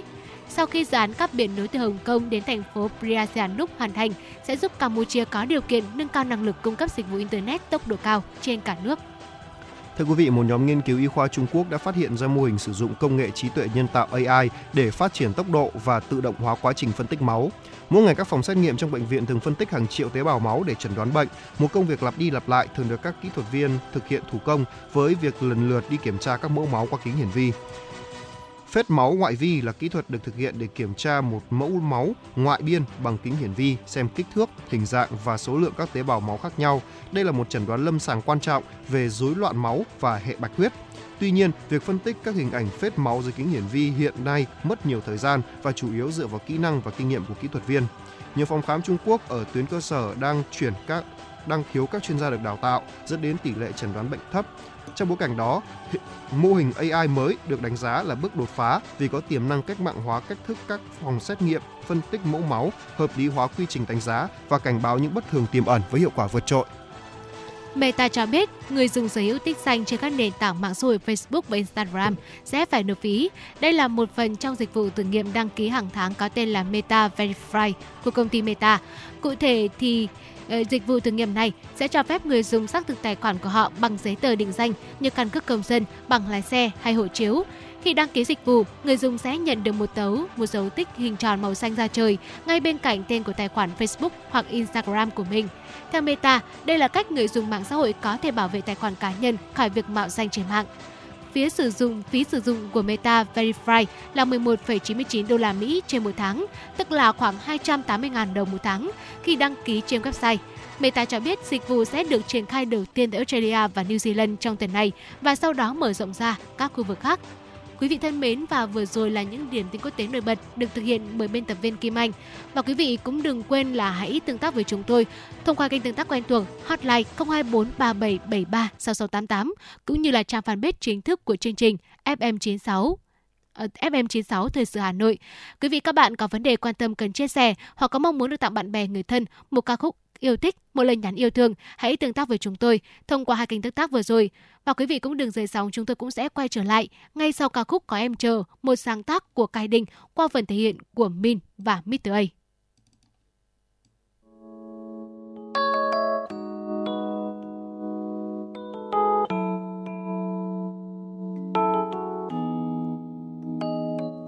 Từ lần đầu tiên ta đi bên nhau, em đã biết tim mình đánh rơi rồi. Từ lần đầu tiên môi hôn trao nhau, em đã biết không thể yêu thêm ai. Cách anh cười cong môi, cách anh lặng lẽ ngồi nhìn bóng tối lặng thầm thời gian trôi. Người đàn ông em yêu đôi khi có những phút giây yêu đôi không ngờ. Ngoài kia nếu có khó khăn quá, về nhà anh nhé, có em chờ.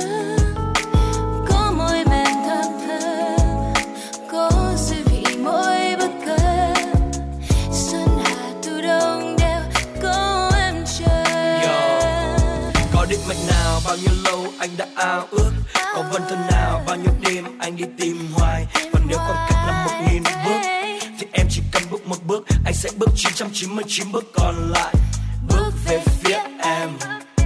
nơi mà anh thấy nắng mai, nơi con tim anh biết yên bình và mong thế thôi. That's why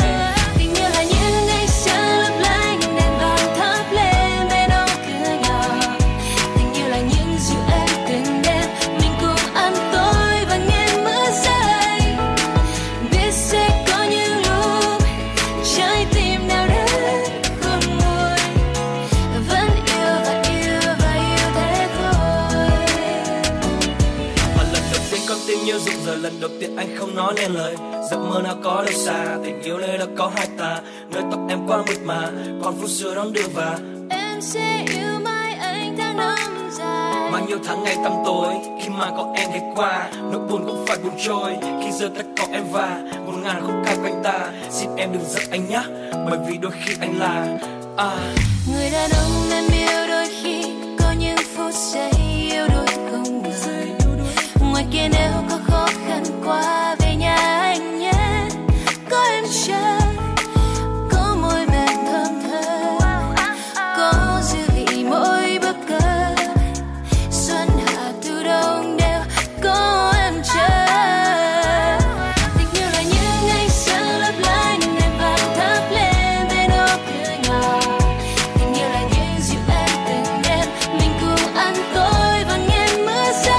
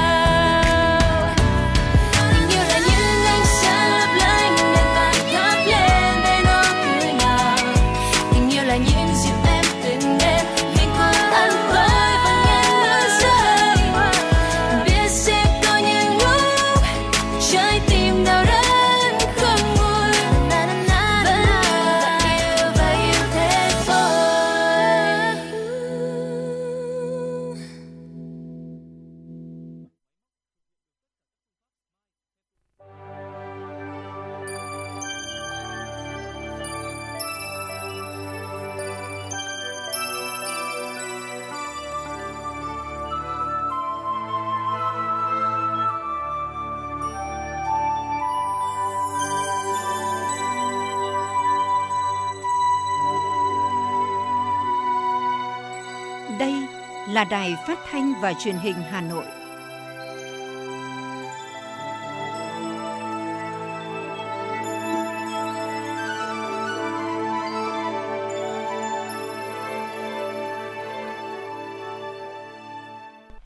Xin chào quý vị và các bạn. Quý vị và các bạn đang đến với chương trình Chuyển động Hà Nội chiều, phát sóng vào các ngày trên sóng phát thanh Hà Nội FM 96MHz và các khung giờ từ 16 đến 18 giờ. Chương trình của chúng tôi cũng đang được phát trực tuyến trên trang web hanoitv.vn. Thưa quý vị và các bạn, việc lấy ý kiến nhân dân đối với dự thảo luật đất đai sửa đổi là một chủ trương lớn của Đảng, Nhà nước nhằm phát huy quyền làm chủ, huy động trí tuệ tâm huyết của các tầng lớp nhân dân, các chuyên gia, các nhà khoa học, thể hiện ý chí nguyện vọng và sự đồng thuận trong nhân dân về việc hoàn thiện dự thảo luật đất đai sửa đổi, nâng cao nhận thức và trách nhiệm của mỗi cá nhân, cơ quan, tổ chức trong hệ thống Mặt trận Tổ quốc Việt Nam và toàn dân đối với việc sửa đổi luật đất đai và thi hành luật đất đai. Thông tin này sẽ được chúng tôi phản ánh trong nội dung tiếp theo của chương trình. Còn ngay bây giờ sẽ là phần tổng hợp tin tức mà chúng tôi vừa cập nhật. Mời quý vị thính giả cùng lắng nghe. Thưa quý vị, Ủy ban Trung ương Mặt trận Tổ quốc Việt Nam vừa tổ chức hội nghị lấy ý kiến các tổ chức và nhà khoa học về dự thảo luật đất đai sửa đổi. Tại đây, các nhà khoa học đã đóng góp nhiều ý kiến xác đáng. Có 8 chủ đề được gợi ý lấy ý kiến của dự thảo luật đất đai sửa đổi đã được gửi tới các tổ chức, nhà khoa học. Trong đó, nội dung được các đại biểu đặc biệt quan tâm và góp ý nhiều nhất cho dự thảo luật là vấn đề quy hoạch, kế hoạch sử dụng đất. Bởi lâu nay, công tác quy hoạch còn nhiều yếu kém, chậm trễ, tùy tiện thay đổi, ảnh hưởng lớn tới kế hoạch phát triển kinh tế xã hội của nhiều địa phương. Bên cạnh đó, về mặt kỹ thuật, dự thảo luật đất đai sửa đổi đang bị trùng lặp với luật quy hoạch. Ngoài ra, câu chữ của nghị quyết 18 phải khác với câu chữ khi thể chế thành pháp luật, phải có tiêu chí rõ ràng, không chung chung. Sau khi nghe các tham luận góp ý, Phó Thủ tướng Trần Hồng Hà đánh giá cao sự chuẩn bị công phu của các tham luận góp ý với dự thảo luật đất đai sửa đổi với nhiều ý kiến xác đáng, chỉ ra những lỗ hổng, những thiếu sót bất cập, chưa phù hợp với thực tế, đồng thời khẳng định quá trình sửa luật chính là lúc đánh giá được năng lực của cơ quan lập pháp, hành pháp trong thể chế hóa chủ trương của Đảng. Thưa quý vị, Ủy ban Nhân dân thành phố Hà Nội đã ban hành văn bản số 437 về việc tiếp tục đẩy mạnh thực hiện công tác phòng cháy chữa cháy và cứu nạn cứu hộ trên địa bàn thành phố để kịp thời khắc phục ngay các tồn tại hạn chế, góp phần nâng cao hiệu quả công tác quản lý nhà nước về phòng cháy chữa cháy và cứu nạn cứu hộ trên địa bàn của thành phố trong thời gian tới. Ủy ban Nhân dân thành phố yêu cầu thủ trưởng các sở ban ngành thành phố, Ủy ban Nhân dân các quận, huyện, thị xã phải xác định rõ vị trí, tầm quan trọng của công tác phòng cháy chữa cháy và cứu nạn cứu hộ. Coi đây là nhiệm vụ quan trọng, thường xuyên huy động sức mạnh tổng hợp của cả hệ thống chính trị và toàn dân tham gia triển khai thực hiện. Ủy ban Nhân dân thành phố yêu cầu phải thống nhất nhận thức làm tốt công tác phòng cháy chữa cháy và cứu nạn cứu hộ là tự bảo vệ tính mạng, tài sản của chính mình, góp phần bảo đảm an ninh quốc gia, trật tự an toàn xã hội, phục vụ sự phát triển kinh tế xã hội của đất nước nói chung và của thủ đô Hà Nội nói riêng. Thành phố yêu cầu tập trung triển khai thực hiện nghiêm túc đúng quy định các chủ trương chính sách, hệ thống pháp luật về phòng cháy chữa cháy và cứu nạn cứu hộ để tạo sự chuyển biến rõ nét hơn nữa trong công tác này, không để việc triển khai thực hiện chưa đạt được yêu cầu đề ra, còn có sự buông lỏng trong quản lý như ở một số đơn vị hiện nay. Thưa quý vị, Giám đốc Sở Giáo dục và Đào tạo Hà Nội Trần Thế Cương vừa ký quyết định thành lập 6 đoàn kiểm tra điều kiện tuyển sinh vào lớp 10 năm học 2023-2024. Đây là việc làm thường niên của Sở Giáo dục và Đào tạo Hà Nội trước khi phê duyệt chỉ tiêu tuyển sinh cho từng trường. Với mục tiêu bảo đảm chất lượng giáo dục cũng như quyền lợi học tập của học sinh, các trường chưa bảo đảm được điều kiện quy định sẽ không được giao chỉ tiêu tuyển sinh. Các đoàn sẽ trực tiếp kiểm tra điều kiện tuyển sinh tại các trường học trên địa bàn thành phố, bao gồm cả trường công lập, trường ngoài công lập, trường trung cấp, trường cao đẳng. Công tác kiểm tra hoàn thành trước ngày 10 tháng 3 năm 2023. Nội dung kiểm tra gồm các điều kiện cơ sở vật chất, trang thiết bị dạy học, số lượng và chất lượng đội ngũ giáo viên của từng nhà trường. Sở Giáo dục và Đào tạo Hà Nội yêu cầu thực hiện nghiêm túc thông tư số 36 về việc ban hành quy chế thực hiện công khai đối với cơ sở giáo dục và đào tạo của hệ thống giáo dục quốc dân. Thưa quý vị, Bộ Kế hoạch và Đầu tư vừa có văn bản gửi Bộ Công Thương góp ý về dự thảo sửa đổi Nghị định 95 và Nghị định 83 về kinh doanh xăng dầu. Về điều hành giá xăng dầu, theo Bộ Kế hoạch và Đầu tư, thị trường xăng dầu có những biến động vừa qua là do nguồn cung có bất ổn cục bộ. Nguyên nhân là do các chi phí kinh doanh xăng dầu chưa được tính đúng tính đủ trong cơ cấu giá xăng dầu, dẫn tới doanh nghiệp kinh doanh xăng dầu bị thua lỗ, không có động lực duy trì hoạt động kinh doanh. Bộ này nhấn mạnh việc điều hành giá xăng dầu phải đảm bảo hài hòa lợi ích nhà nước, doanh nghiệp và người dân, tạo động lực cho phát triển kinh tế. Theo đó, Bộ Khoa học và Công nghệ đề nghị giữ nguyên phương án điều hành giá xăng dầu như hiện nay, tức là nhà nước công bố giá cơ sở làm căn cứ để doanh nghiệp thực hiện. Tuy nhiên, cần tính đúng tính đủ các chi phí thực tế phát sinh của doanh nghiệp, rà soát quy định về phương thức xác định chi phí, tần suất xác định chi phí để có cơ sở điều chỉnh kịp thời. Thưa quý vị thính giả, ngay bây giờ chúng ta sẽ cùng đến với phóng sự Hội nghị lấy ý kiến các chuyên gia và nhà khoa học về dự án luật đất đai sửa đổi. Xin mời quý vị thính giả cùng lắng nghe ạ. Thưa quý vị và các bạn, thực hiện kế hoạch số 676 về việc lấy ý kiến nhân dân về dự thảo luật đất đai sửa đổi của Ủy ban Trung ương Mặt trận Tổ quốc Việt Nam vào chiều ngày 21 tháng 2 tại Hà Nội, Đoàn Chủ tịch Hội đồng Trung ương Liên hiệp Hội Việt Nam phối hợp với Ủy ban Trung ương Mặt trận Tổ quốc Việt Nam tổ chức hội thảo lấy ý kiến các chuyên gia, các nhà khoa học và các tổ chức đơn vị về dự thảo luật đất đai sửa đổi. Dự và chủ trì hội nghị có các đồng chí Đỗ Văn Chiến, Bí thư Trung ương Đảng, Chủ tịch Ủy ban Trung ương Mặt trận Tổ quốc Việt Nam, đồng chí Nguyễn Đức Hải, Ủy viên Ban chấp hành Trung ương Đảng, Phó Chủ tịch Quốc hội khóa 15, đồng chí Trần Hồng Hà, Ủy viên Trung ương Đảng, Phó Thủ tướng Chính phủ, đồng chí Phan Xuân Dũng, Chủ tịch Liên hiệp các Hội Khoa học và Kỹ thuật Việt Nam. Phản ánh của phóng viên Như Hòa. Phát biểu khai mạc hội nghị của tiến sĩ khoa học Phan Xuân Dũng, Chủ tịch Liên hiệp Hội Khoa học Kỹ thuật Việt Nam khẳng định, việc lấy ý kiến lần này là một chủ trương lớn của Đảng, Nhà nước nhằm phát huy quyền làm chủ, huy động trí tuệ tâm huyết của các tầng lớp nhân dân, các chuyên gia, các nhà khoa học, thể hiện ý chí nguyện vọng và tạo sự đồng thuận trong nhân dân về việc hoàn thiện dự thảo luật đất đai sửa đổi, nâng cao nhận thức và trách nhiệm của mỗi cá nhân, cơ quan, tổ chức trong hệ thống Mặt trận Tổ quốc Việt Nam và toàn dân đối với việc sửa đổi luật đất đai và thi hành luật đất đai. Hội thảo tập trung vào 12 nội dung bao gồm giao đất cho thuê đất, cho phép chuyển mục đích sử dụng đất, về người sử dụng đất, hộ gia đình sử dụng đất, căn cứ thẩm quyền, trình tự, thủ tục lập, điều chỉnh kế hoạch sử dụng đất, chính sách đất đai đối với đồng bào dân tộc thiểu số, các trường hợp thu hồi đất để phát triển kinh tế xã hội vì lợi ích quốc gia, công cộng,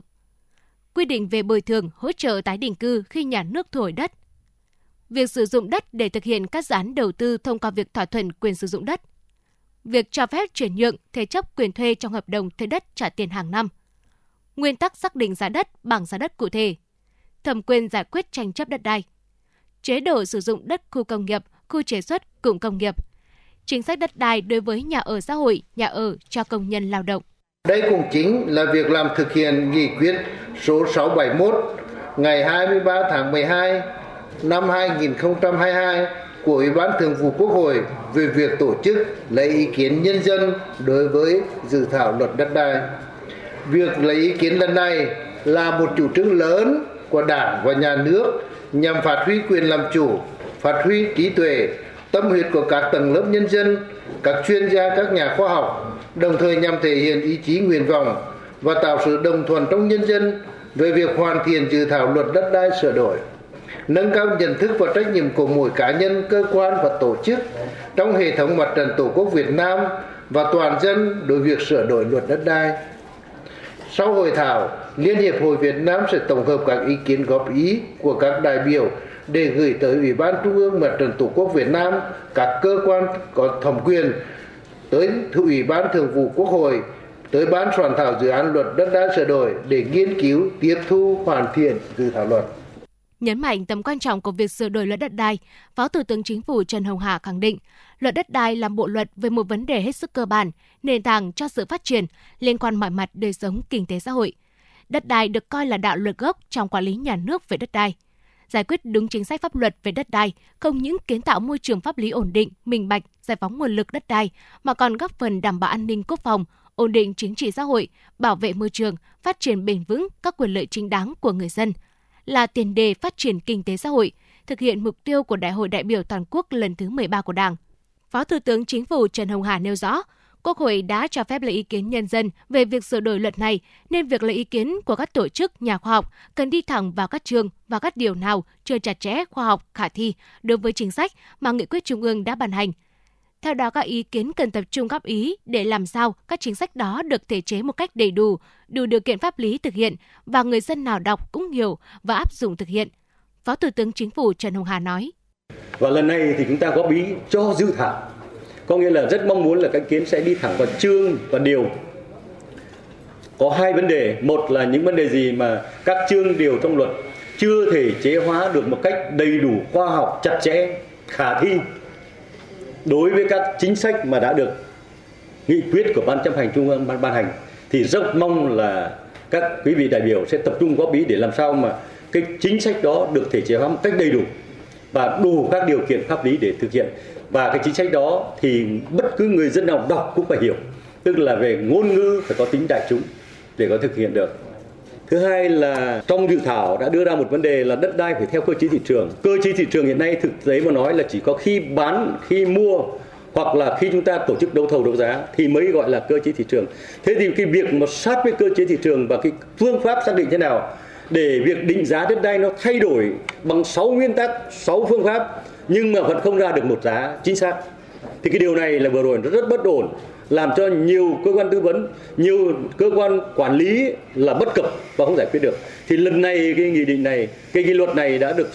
sửa đổi theo một cách là chúng ta xác định định nghĩa thế nào là giá thị trường, xác định phương pháp thế nào để tạo ra được một cái giá trị bình quân của thị trường trong điều kiện mà ổn định vân vân. Nên vấn đề thứ hai hết sức quan trọng đó là vấn đề kinh tế đất đai, vấn đề tài chính đất đai, vấn đề định giá đất đai, là rất mong ở đây có những chuyên gia thì thử xem là chúng ta đưa như vậy hai vấn đề mà đặt ra khả thi hay không, bao giờ thì làm được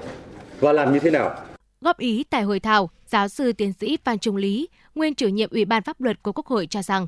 cần rà soát kỹ hơn để các quy định của luật đất đai lần này thực sự phù hợp với quy định của hiến pháp, cụ thể hóa để thực hiện hiệu quả quy định tại điều 54 của hiến pháp năm 2013. Đất đai là tài nguyên đặc biệt của quốc gia, nguồn lực quan trọng phát triển đất nước.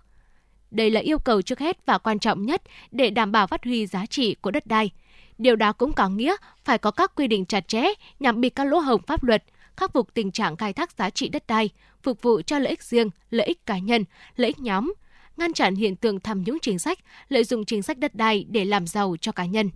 Trong dự thảo lần này chưa làm rõ được địa vị pháp lý của chủ sở hữu đất đai, mối quan hệ giữa chủ sở hữu và đại diện chủ sở hữu. Theo tôi đây là một trong những vấn đề lần sửa luật lần này cần phải đặt ra và cần phải giải quyết một cách đầy đủ nhất. Bởi vì một trong những vướng mắc hiện nay trong thi hành pháp luật về đất đai đấy là cái việc cái quyền và nghĩa vụ của chủ sở hữu. Chủ sở hữu là ai? Theo quy định của hiến pháp thì ở nước ta đất đai thuộc sở hữu toàn dân. Như vậy chủ sở hữu là toàn dân. Và như vậy toàn dân đó thực hiện quyền và nghĩa vụ chủ sở hữu của mình như thế nào? Và theo tôi hiểu thì đất đai hiện nay là nhà nước là đại diện chủ sở hữu. Nhưng xin báo cáo với quý vị, nhà nước đại diện chủ sở hữu chứ không phải chủ sở hữu. Trong luật lần này tôi đề nghị là phải làm rõ trước hết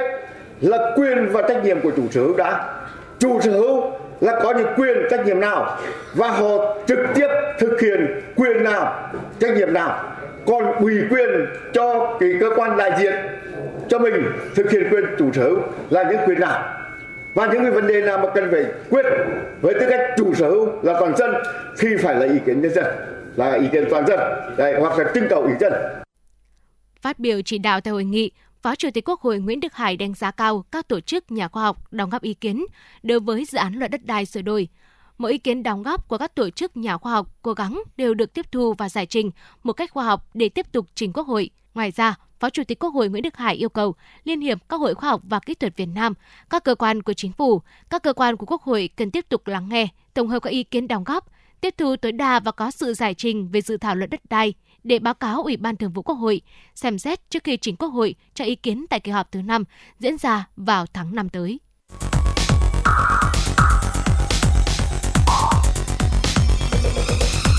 Quý vị và các bạn đang theo dõi kênh FM 96MHz của Đài Phát thanh Truyền hình Hà Nội. Hãy giữ sóng và tương tác với chúng tôi theo số điện thoại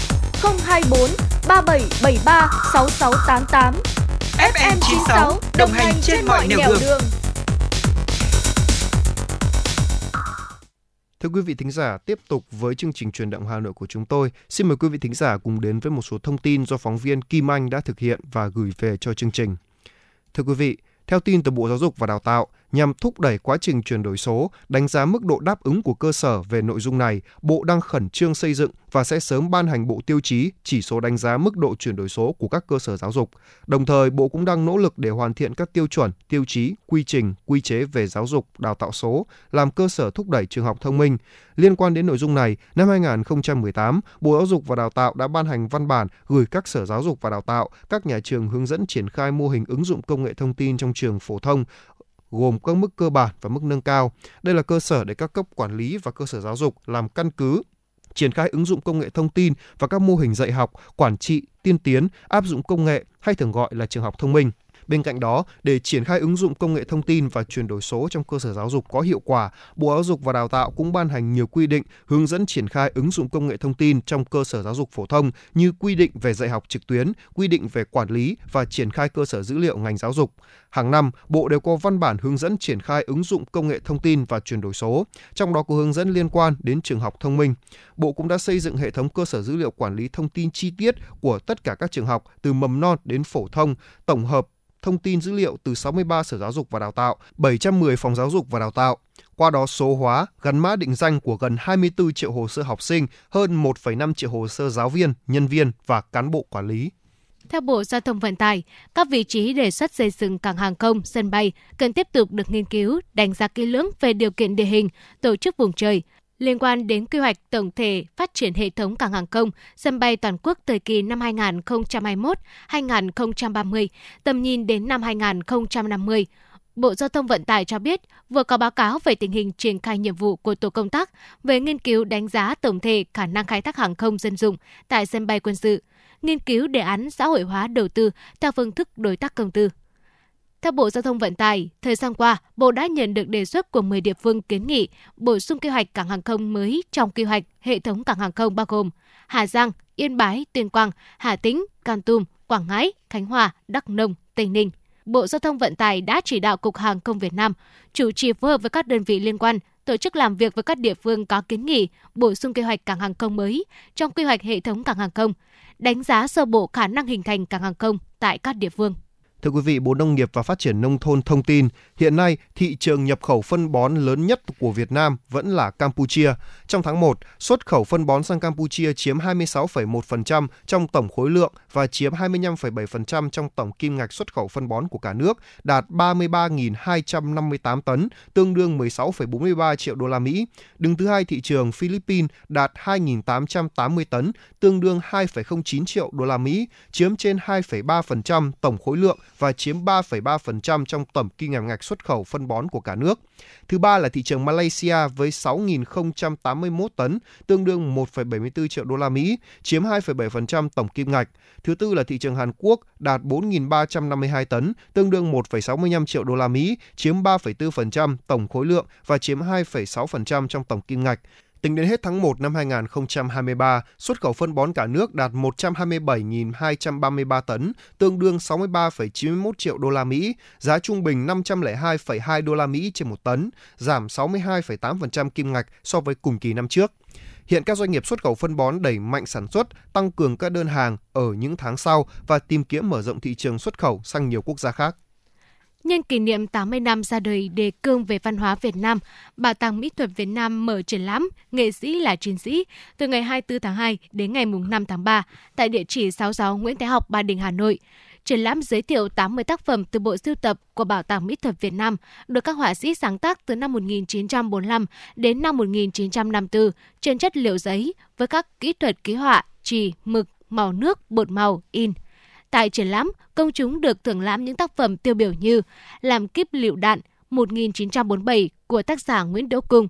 Kéo bể lò rèn sáng tác năm 1951 của họa sĩ Trần Văn Cần, Đoàn kết giống dâm lăng năm 1947 của tác giả Văn Giáo, Du kích Bến Tre năm 1948 của Diệp Minh Châu, Dân công kháng chiến năm 1948 của tác giả Lê Quốc Lộc, Bộ đội nghỉ trong hang năm 1951 của họa sĩ Tô Ngọc Vân, Đi cấy 1954 của tác giả Nguyễn Văn Tị, Lớp học bổ túc ở Quảng Nam 1948 của tác giả Văn Giáo. Đặc biệt, triển lãm giới thiệu bộ tranh Địch vận của họa sĩ Lương Xuân Nhị, một hình thức tuyên truyền góp phần làm dao động tâm lý phía bên kia chiến tuyến. Triển lãm Nghệ sĩ là chiến sĩ nhằm tôn vinh và tri ân các thế hệ họa sĩ, những người đã sử dụng bút vẽ, bảng màu làm vũ khí, đem năng lực, nhiệt huyết cống hiến sự nghiệp xây dựng và bảo vệ Tổ quốc. Thưa quý vị, nhân kỷ niệm 100 năm ngày sinh Trung tướng Đồng Sĩ Nguyên, mùng 1 tháng 3 năm 1923, mùng 1 tháng 3 năm 2023, Nhà xuất bản Quân đội Nhân dân phối hợp cùng gia đình tổ chức biên soạn xuất bản bộ sách gồm 3 cuốn nhằm cung cấp cho độc giả một góc nhìn đa chiều, đầy đủ và toàn diện về một vị tướng tài ba của quân đội, ghi nhận của phóng viên Như Hoa. Đại tá, Thạc sĩ Phạm Văn Trường, Giám đốc Tổng biên tập Nhà xuất bản Quân đội Nhân dân cho biết, sau gần 70 năm gánh vác và hoàn thành xuất sắc nhiều trọng trách mà Đảng, Nhà nước, quân đội giao phó, trở về với cuộc sống đời thường, Trung tướng Đồng Sĩ Nguyên đã lần lượt hoàn thành và xuất bản 3 cuốn hồi ký do Đại tá Nguyễn Duy Tường thể hiện, gồm Đường xuyên Trường Sơn với cả cuộc đời và Chọn một con đường, được đông đảo bạn đọc trân trọng, đón nhận, đánh giá cao và được tái bản nhiều lần. Đặc biệt cuốn hồi ký Đường xuyên Trường Sơn đã được Nhà xuất bản Thế giới dịch, xuất bản bằng tiếng Anh và tiếng Tây Ban Nha. Cuốn hồi ký Chọn một con đường được tái bản lần này được giữ trọn vẹn từ bố cục đến nội dung, đính chính một vài chi tiết về gia đình. Sau gần một năm tổ chức sưu tầm tư liệu, biên soạn, biên tập xuất bản, bộ sách đã được Nhà xuất bản Quân đội Nhân dân hoàn thành với nội dung được thực hiện công phu, chặt chẽ, khoa học, hình thức đẹp, phát hành đúng thời điểm kỷ niệm 100 năm ngày sinh Trung tướng Đồng Sĩ Nguyên. Cùng với hoạt động thực tiễn phong phú, sôi động trong suốt cuộc đời cách mạng của mình, Trung tướng Đồng Sĩ Nguyên còn để lại nhiều tác phẩm lý luận, tổng kết những bài học kinh nghiệm, tổng kết công tác chỉ huy trong chiến đấu, lãnh đạo điều hành trong xây dựng và phát triển đất nước đến nay vẫn còn nguyên giá trị, là di sản quý giá cho các thế hệ mai sau học tập và noi theo. Đại tá Thạc sĩ Phạm Văn Trường, Giám đốc Tổng biên tập Nhà xuất bản Quân đội Nhân dân chia sẻ. Đây là lần xuất bản hệ thống nhất, toàn diện nhất về chân dung cũng như những đóng góp của Trung tướng Đồng Sĩ Nguyên. Nhân dịp kỷ niệm 100 năm ngày sinh của Trung tướng, bộ sách cũng thể hiện một cách nhìn toàn diện về những đóng góp của Tư lệnh Bộ đội Trường Sơn, đồng thời cũng là một món quà để tri ân nhân dịp kỷ niệm 100 năm ngày sinh của Trung tướng. Những hình ảnh và đặc biệt là trong lần xuất bản lần này thì gia đình phối hợp với Nhà xuất bản Quân đội Nhân dân đã tổ chức biên soạn và xuất bản hiện đại hơn, sách được trình bày hiện đại hơn, hình thức và hình ảnh được phong phú và những tư liệu quý được thể hiện trong 3 bộ sách này. Tôi nghĩ rằng đây là một món quà, một lời tri ân dành cho Tư lệnh Bộ đội Trường Sơn nhân dịp kỷ niệm 100 năm ngày sinh, đồng thời cũng là cái nơi để chúng ta lưu giữ những tư liệu quý của Trung tướng Đồng Sĩ Nguyên. Cuốn sách Đồng Sĩ Nguyên tuyển tập bao gồm 4 phần. Phần thứ nhất, xây dựng lực lượng dân quân tự vệ và nền quốc phòng toàn dân. Thứ hai, công tác vận tải quân sự và đường Hồ Chí Minh huyền thoại. Phần thứ ba, tầm nhìn và những trăn trở với các vấn đề thời sự của đất nước. Phần thứ tư, Trung tướng Đồng Sĩ Nguyên với đồng chí đồng đội, tập hợp 50 tác phẩm tiêu biểu là tuyển chọn các bài nói, bài viết được công bố trên các loại sách, báo, tạp chí, kỷ yếu khoa học của Trung tướng Đồng Sĩ Nguyên. Sách ảnh Trung tướng Đồng Sĩ Nguyên, Tư lệnh Bộ đội Trường Sơn, thông qua những bức ảnh giá trị được chọn lọc từ rất nhiều những bức ảnh do gia đình, cơ quan, đơn vị lưu giữ. Mỗi trang sách được coi như một thước phim ngắn, một lát cắt cuộc đời nhằm tái hiện những hoạt động nổi bật trong 96 năm cuộc đời ông. Cuốn sách bao gồm 7 phần với một số nội dung chính. Những tháng ngày khốc liệt trên chiến trường Trường Sơn, khói lửa với những hình ảnh hết sức sinh động về vị Tư lệnh Bộ đội Trường Sơn, sâu sát, xông xáo, lăn lộn trên từng cung đường, trọng điểm để chỉ huy, động viên bộ đội, dân công, tìm địch mà đánh, mở đường mà đi. Dấu ấn trong những công trình thế kỷ của Việt Nam những năm 1980-1990 khi ông trên cương vị Bộ trưởng Xây dựng, Giao thông Vận tải và sau đó là Phó Chủ tịch Hội đồng Bộ trưởng, gắn với những công trình hiện đại quan trọng lúc bấy giờ nhằm phục hồi kinh tế, phát triển đất nước sau chiến tranh, hình ảnh với các đồng chí lãnh đạo Đảng, Nhà nước và bạn bè quốc tế, hình ảnh với quê hương yêu dấu, gia đình thân thương, đồng đội trung thủy. Tại lễ ra mắt sách, ông Nguyễn Sĩ Hưng, con trai cả của Trung tướng Đồng Sĩ Nguyên đã xúc động chia sẻ. Cái cuốn đầu tiên là cuốn sách ảnh Trung tướng Đồng Sĩ Nguyên, Tư lệnh Bộ đội Trường Sơn, thì nó lựa chọn những cái bức ảnh nó tương đối điển hình, ghi nhận lại những cái giai đoạn chính trong cái cuộc đời hoạt động gần 80 năm của ông. Thì khi mà hình thành lên cái cuốn này và xuất bản lên ra thì các con cháu ấy xem thì phải nói là rất xúc động, vì lại được thấy lại ba của mình ở trong các giai đoạn từ khi còn trẻ, tức là từ năm 1946 mà khi ông mới 22, 23 tuổi là đã là đại biểu Quốc hội khóa 1 cho đến những cái bước mà ông tham gia vào trong cuộc kháng chiến chống Pháp, rồi đặc biệt là 10 năm ở chiến trường Trường Sơn trong kháng chiến chống Mỹ, thì những hình ảnh phải nói là các nhiếp ảnh gia thời đó chụp ảnh tuyệt vời, ảnh rất là rõ, rất nét và rất là sống động, từng cái dấu chân, những cái bước đoạn, những cung đường. Thế rồi những cái hoạt động của ông trong 10 năm làm tư lệnh đoàn Trường Sơn rất là đầy đủ. Và đặc biệt ấy, là cuốn sách ấy, nó cũng có rất nhiều những cái ảnh phong phú về những cái lĩnh vực hoạt động của ông sau chiến tranh, là cảnh xây dựng, ngành giao thông vận tải, rồi bưu điện, thế rồi làm chương trình 327, rồi đường Hồ Chí Minh. Và đặc biệt ấy, là nó cũng khắc họa được những tình cảm của ông đối với quê hương, gia đình và đồng đội. Thì phải nói là xem những bức ảnh đó rất xúc động. Nhận xét về Trung tướng Đồng Sĩ Nguyên, Đại tướng Võ Nguyên Giáp đã từng nói: Đồng chí Đồng Sĩ Nguyên là một vị tướng tài ba, một nhà lãnh đạo Đảng, Nhà nước có đức độ, tài năng, một người học trò ưu tú của Bác Hồ. Toàn bộ cuộc đời của đồng chí Đồng Sĩ Nguyên gắn với sự nghiệp cách mạng của Đảng, của dân tộc và của quân đội. Đồng chí là người hoạt động thực tiễn sôi nổi, sâu sát, có hiệu quả, nói đi đôi với làm, có tư duy đổi mới sáng tạo, có tinh thần quyết đoán, dám chịu trách nhiệm. Với những công lao to lớn và thành tích xuất sắc với sự nghiệp cách mạng của Đảng, của dân tộc, đồng chí Trung tướng Đồng Sĩ Nguyên đã được Đảng, Nhà nước tặng Huân chương Sao vàng, Huân chương Hồ Chí Minh, Huân chương Quân công hạng nhất, Huy hiệu 80 năm tuổi Đảng và nhiều huân chương, huy chương, phần thưởng cao quý khác. Quý vị vừa lắng nghe phóng sự có tựa đề ra mắt bộ sách nhân kỷ niệm 100 năm ngày sinh Trung tướng Đồng Sĩ Nguyên. Chương trình ngày hôm nay của chúng tôi được thực hiện bởi ekip chỉ đạo nội dung Nguyễn Kim Khiêm, chỉ đạo sản xuất Nguyễn Tiến Dũng, chịu trách nhiệm nội dung Lê Sơn Luyến, biên tập viên Như Hoa, thư ký Kim Anh, phát thanh viên Bảo Trâm, Tuấn Kỳ cùng kỹ thuật viên Quang Ngọc phối hợp thực hiện. Ngay bây giờ, trước khi đến với những tiểu mục tiếp theo của chương trình, xin mời quý vị hãy cùng thư giãn với một giai điệu âm nhạc.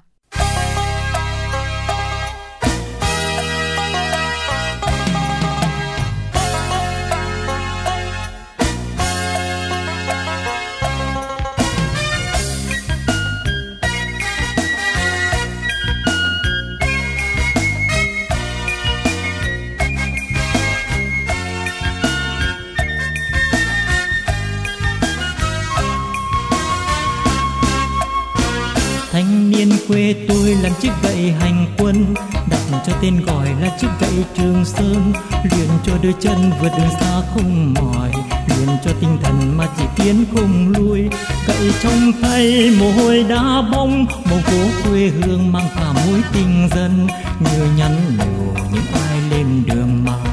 lời hứa với bao người thân. Trường Sơn ơi, nơi núi mơ xa mà ta chưa qua, có suối reo, có gió ngàn cây, có dốc cao vực sâu mất lối, mây trắng quyện dưới chân bước bồi hồi, có nắng lửa đốt thiêu vách mũi.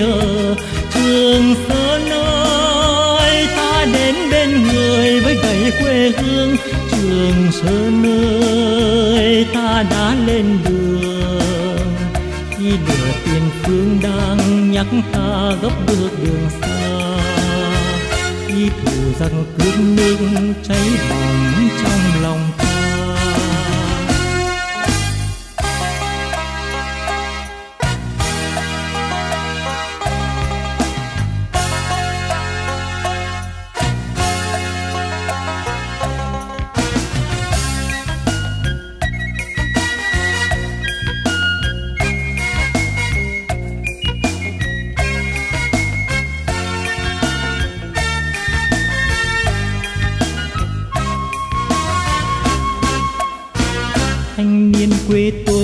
Thất dẻo dai hành quân đêm ngày cùng súng đạn nắng vai, người thân yêu trao gậy Trường Sơn khi lên đường, cảm rơi trong lòng bao truyền thống quê hương. Đạn bom quân thù đam vây mau, gương sáng trung kiên bao liệt sĩ còn đây, như nhắn nhủ những ai lên đường mong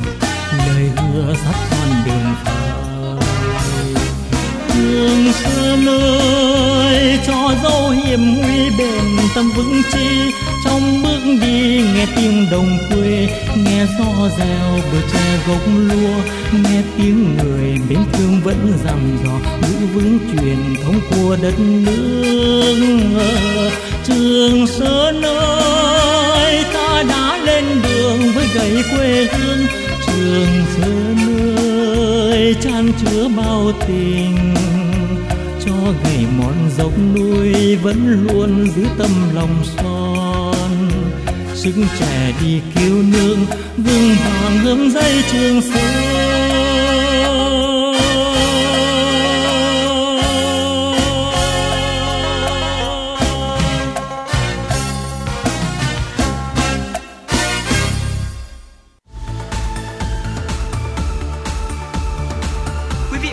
đang theo dõi kênh FM 96MHz của Đài Phát Thanh Truyền hình Hà Nội. Hãy giữ sóng và tương tác với chúng tôi theo số điện thoại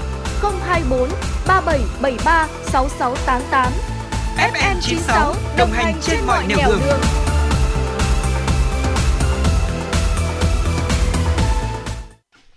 Thưa quý vị thính giả, tiếp tục với chương trình Chuyển động Hà Nội của chúng tôi. Xin mời quý vị thính giả cùng đến với một số thông tin quốc tế. Thưa quý vị, tăng trưởng kinh tế của khu vực đồng tiền chung châu Âu, Eurozone, đã tăng tốc trong tháng 2 và đạt mức cao nhất trong 9 tháng vừa qua. Theo dữ liệu khảo sát được công bố mới đây, chỉ số quản lý mua hàng của tháng 2 đã tăng từ mức 50,8 của tháng trước lên 52,3. Thông thường chỉ số trên 50 phản ánh kinh tế tăng trưởng tích cực. Với lạm phát cao nhưng đang trên đà, cùng với việc Trung Quốc mở cửa trở lại nền kinh tế, các nước châu Âu đã dần tăng trưởng kinh tế trở lại, làm dấy lên hy vọng Eurozone sẽ thoát khỏi suy thoái. Nền kinh tế khu vực đã được dự báo chỉ tăng trưởng chưa đến 0,3% trong quý đầu tiên của năm nay. Thưa quý vị, các nhà nghiên cứu tại Đại học Bắc của Carolina, Mỹ đang đề xuất màu trắng là màu mới trên đèn giao thông để báo hiệu cho các mẫu xe tự lái khi các phương tiện này di chuyển gần tới giao lộ đông đúc. Việc bổ sung màu đèn này sẽ giúp giảm mức độ tắc nghẽn giao thông và mức tiêu thụ nhiên liệu. Đèn trắng sẽ kích hoạt khi có đông phương tiện tự lái đang đến gần giao lộ. Từ đó, chương trình máy tính sẽ tạo ra trình tự hiệu quả nhất để các phương tiện di chuyển. Khác với các mẫu xe do người điều khiển, các phương tiện đang tự lái sẽ không cần phải nhìn vào đèn giao thông màu trắng vì chúng sẽ giao tiếp ở chế độ không dây với phương tiện. Tuy nhiên, đèn trắng vẫn được hiển thị trên cột đèn giao thông như một dấu hiệu để hướng dẫn người lái xe và hành khách nên đi theo hướng di chuyển của các phương tiện tự lái tại các giao lộ. Đèn đỏ vẫn có nghĩa là dừng lại, đèn xanh lá cây vẫn có nghĩa là xe được đi, và đèn trắng sẽ yêu cầu người lái xe chỉ cần đi theo xe tự lái phía trước họ. Theo các nhà khoa học, khái niệm này được đề xuất cho các nút giao thông được gọi là giai đoạn trắng nhằm khai thác sức mạnh tính toán của các phương tiện tự lái. Điều này sẽ giúp việc điều phối luồng giao thông hiệu quả và thông minh hơn, chẳng hạn như ưu tiên cho những con đường tập trung nhiều phương tiện hơn và đưa ra lời khuyên về tốc độ tối ưu. Khi số lượng phương tiện tự lái tại giao lộ giảm xuống dưới một ngưỡng nhất định, đèn giao thông sẽ trở lại tùy chọn màu đỏ, vàng và xanh thông thường.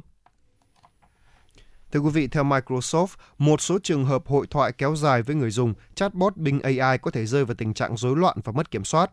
Trong một thông báo mới, Microsoft cho biết những phiên trò chuyện kéo dài từ 15 câu hỏi trở lên có thể khiến cho Bing AI đưa ra những câu trả lời thiếu chính xác. Do đó, công ty đã giới hạn người dùng chỉ có thể đưa ra tối đa 5 câu hỏi mỗi lượt sử dụng và tổng cộng 50 câu hỏi mỗi ngày với công cụ này. Microsoft cho rằng hành động này sẽ giúp hạn chế một số tình huống Bing AI nhầm lẫn trong các phiên hội thoại kéo dài. Thay đổi được đưa ra sau khi nhiều người dùng thử nghiệm Bing AI phát hiện ra rằng chatbot này có thể đi lệch hướng và thảo luận về các vấn đề bạo lực, tình yêu hoặc khẳng định nó luôn đúng. Thưa quý vị, các con đường ở thành phố Ivrea, Italy được phủ đầy sắc cam khi hàng ngàn người dân đổ ra đường tham gia trận chiến cam. Đây là một lễ hội thường niên của thành phố này. Trận chiến cam là lễ hội được tổ chức vào tháng 12 hàng năm và bắt nguồn từ một cuộc chiến có thật vào thế kỷ 12 khi người dân ở địa phương này đứng lên chống lại một tên bá tước tàn bạo.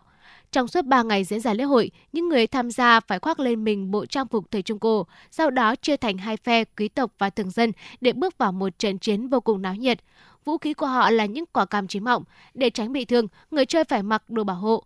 Năm nay, lễ hội ước tính có khoảng 8.000 người tham gia và ít nhất 500 tấn cam đã được sử dụng. Thưa quý vị và các bạn, chiều ngày 21 tháng 2 tại Hà Nội, Bộ Lao động Thương binh và Xã hội phối hợp với Đại sứ quán Anh tại Việt Nam tổ chức hội thảo thúc đẩy hợp tác trong giáo dục nghề nghiệp giữa Việt Nam và Vương quốc Anh, ký biên bản ghi nhớ giữa Tổng cục Giáo dục nghề nghiệp và Hiệp hội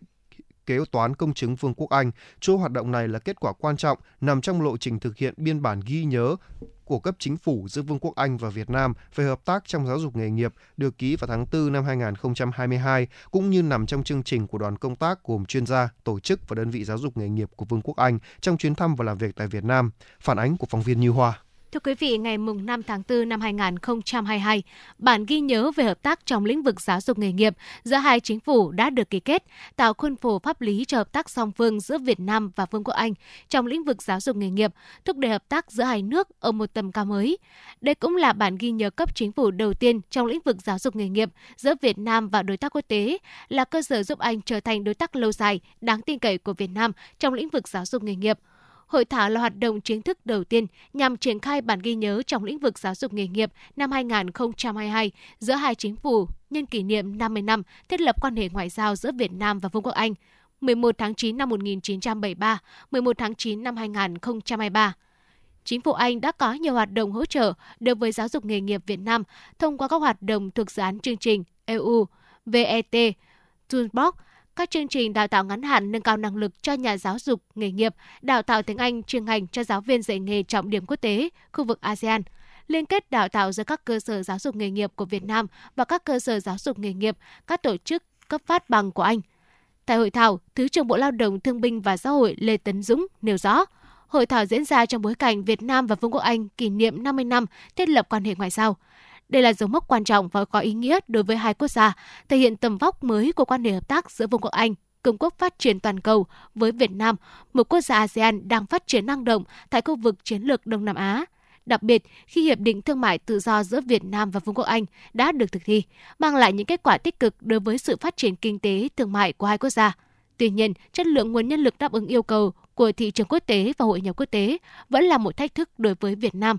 Thứ trưởng Bộ Lao động Thương binh và Xã hội Lê Tấn Dũng cho biết. Thực tế cho thấy tỷ lệ lao động chất lượng cao của Việt Nam hiện đang ở mức thấp so với tương quan chung trong toàn khu vực cũng như trên thế giới. Trong bảng xếp hạng năng lực cạnh tranh 4.0 của Diễn đàn Kinh tế Thế giới năm 2019,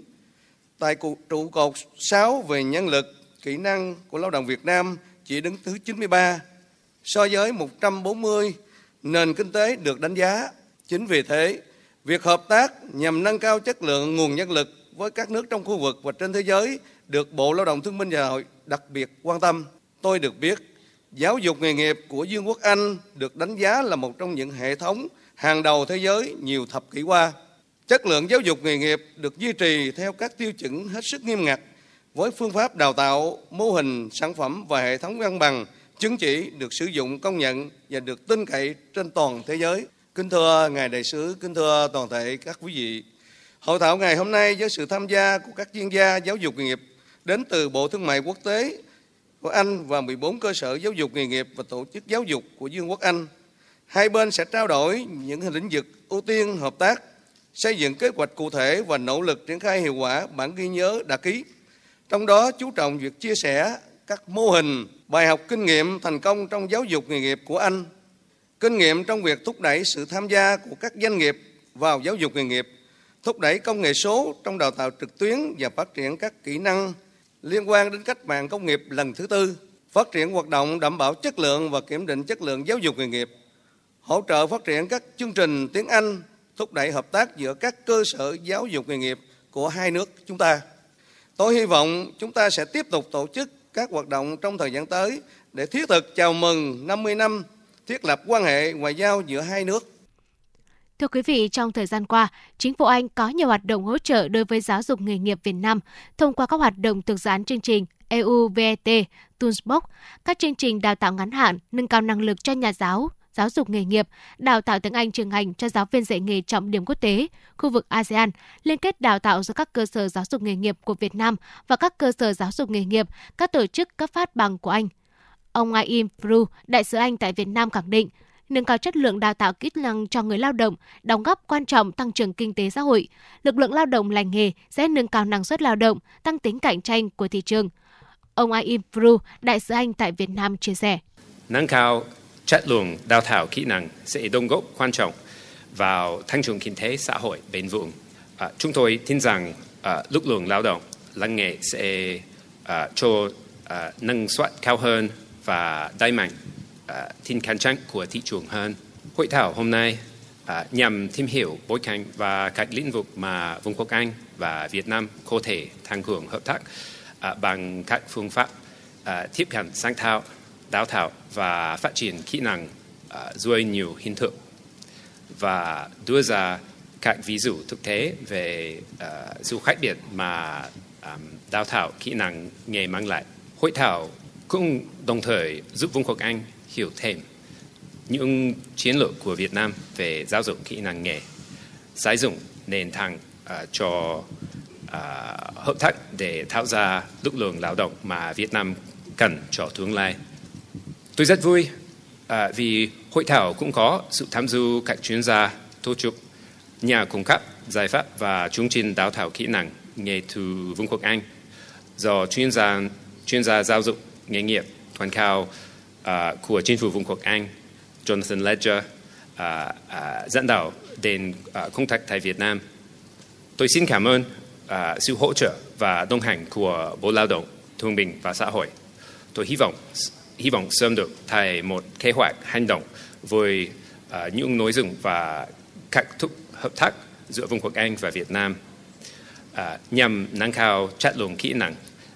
năng nghề và quá trình hợp tác dài hạn tại Việt Nam. Với 3 phiên làm việc, tối đa hóa sự tham gia của ngành trong việc phát triển kỹ năng, đảm bảo chất lượng trong quá trình đào tạo kỹ năng và kỹ năng mới cần thiết để thích nghi với nền công nghiệp 4.0. Hội thảo là cơ hội để các đối tác, cơ sở giáo dục nghề nghiệp của Anh chia sẻ về thế mạnh, ưu tiên hợp tác với Việt Nam. Từ đó hai bên cùng thống nhất các hoạt động, ưu tiên hợp tác trong thời gian tới.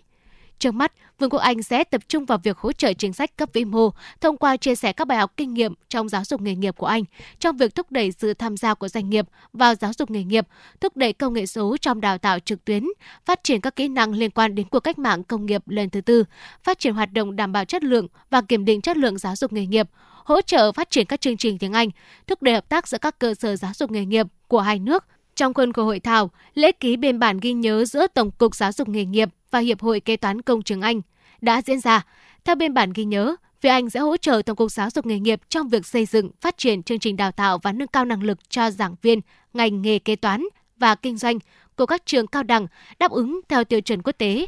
trang bị cho người học những kiến thức kỹ năng làm việc ở trình độ cao trong lĩnh vực kế toán, quản trị tài chính, chia sẻ kiến thức, kinh nghiệm trong việc nâng cao kỹ năng trong đào tạo nghề, đào tạo gắn với nhu cầu của doanh nghiệp nói chung và trong lĩnh vực kế toán kinh doanh nói riêng.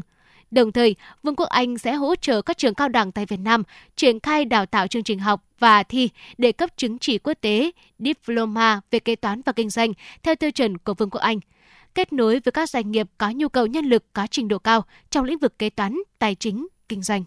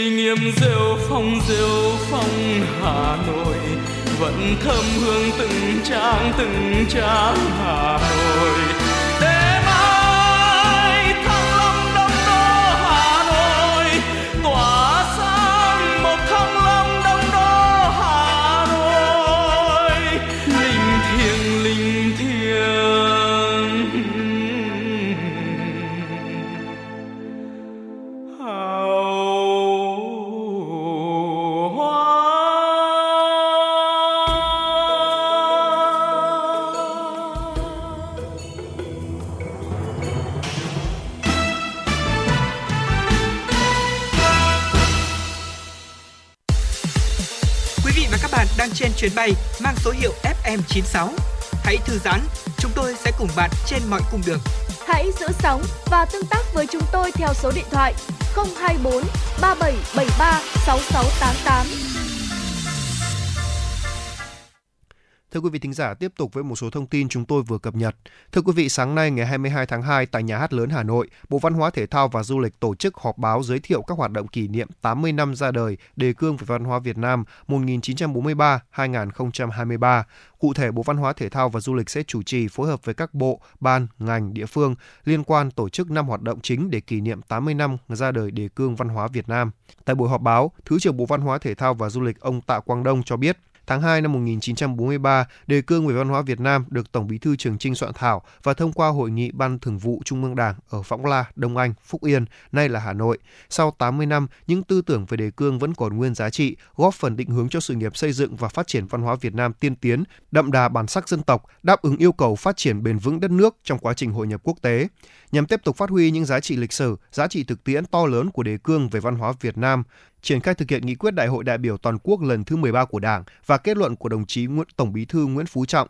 tại Hội nghị Văn hóa Toàn quốc ngày 24 tháng 11 năm 2021, Ban Cán sự Đảng Bộ Văn hóa, Thể thao và Du lịch đã xây dựng và trình Ban Bí thư xem xét phê duyệt đề án tổ chức các hoạt động kỷ niệm 80 năm ra đời Đề cương văn hóa Việt Nam 1943-2023. Thông qua các hoạt động kỷ niệm, giúp toàn Đảng, toàn dân, toàn quân ta, đặc biệt là những người làm công tác văn hóa, đội ngũ trí thức, văn nghệ sĩ cả nước thấm nhuần ý nghĩa lịch sử, ý nghĩa thời đại, những giá trị to lớn, sự trường tồn và tầm ảnh hưởng của Đề cương về văn hóa Việt Nam năm 1943, đồng thời khẳng định tầm nhìn của Đảng về vị trí, vai trò, tầm quan trọng của văn hóa trong sự nghiệp cách mạng của dân tộc. Năm hoạt động chính kỷ niệm 80 năm ra đời Đề cương văn hóa Việt Nam 1943-2023 bao gồm: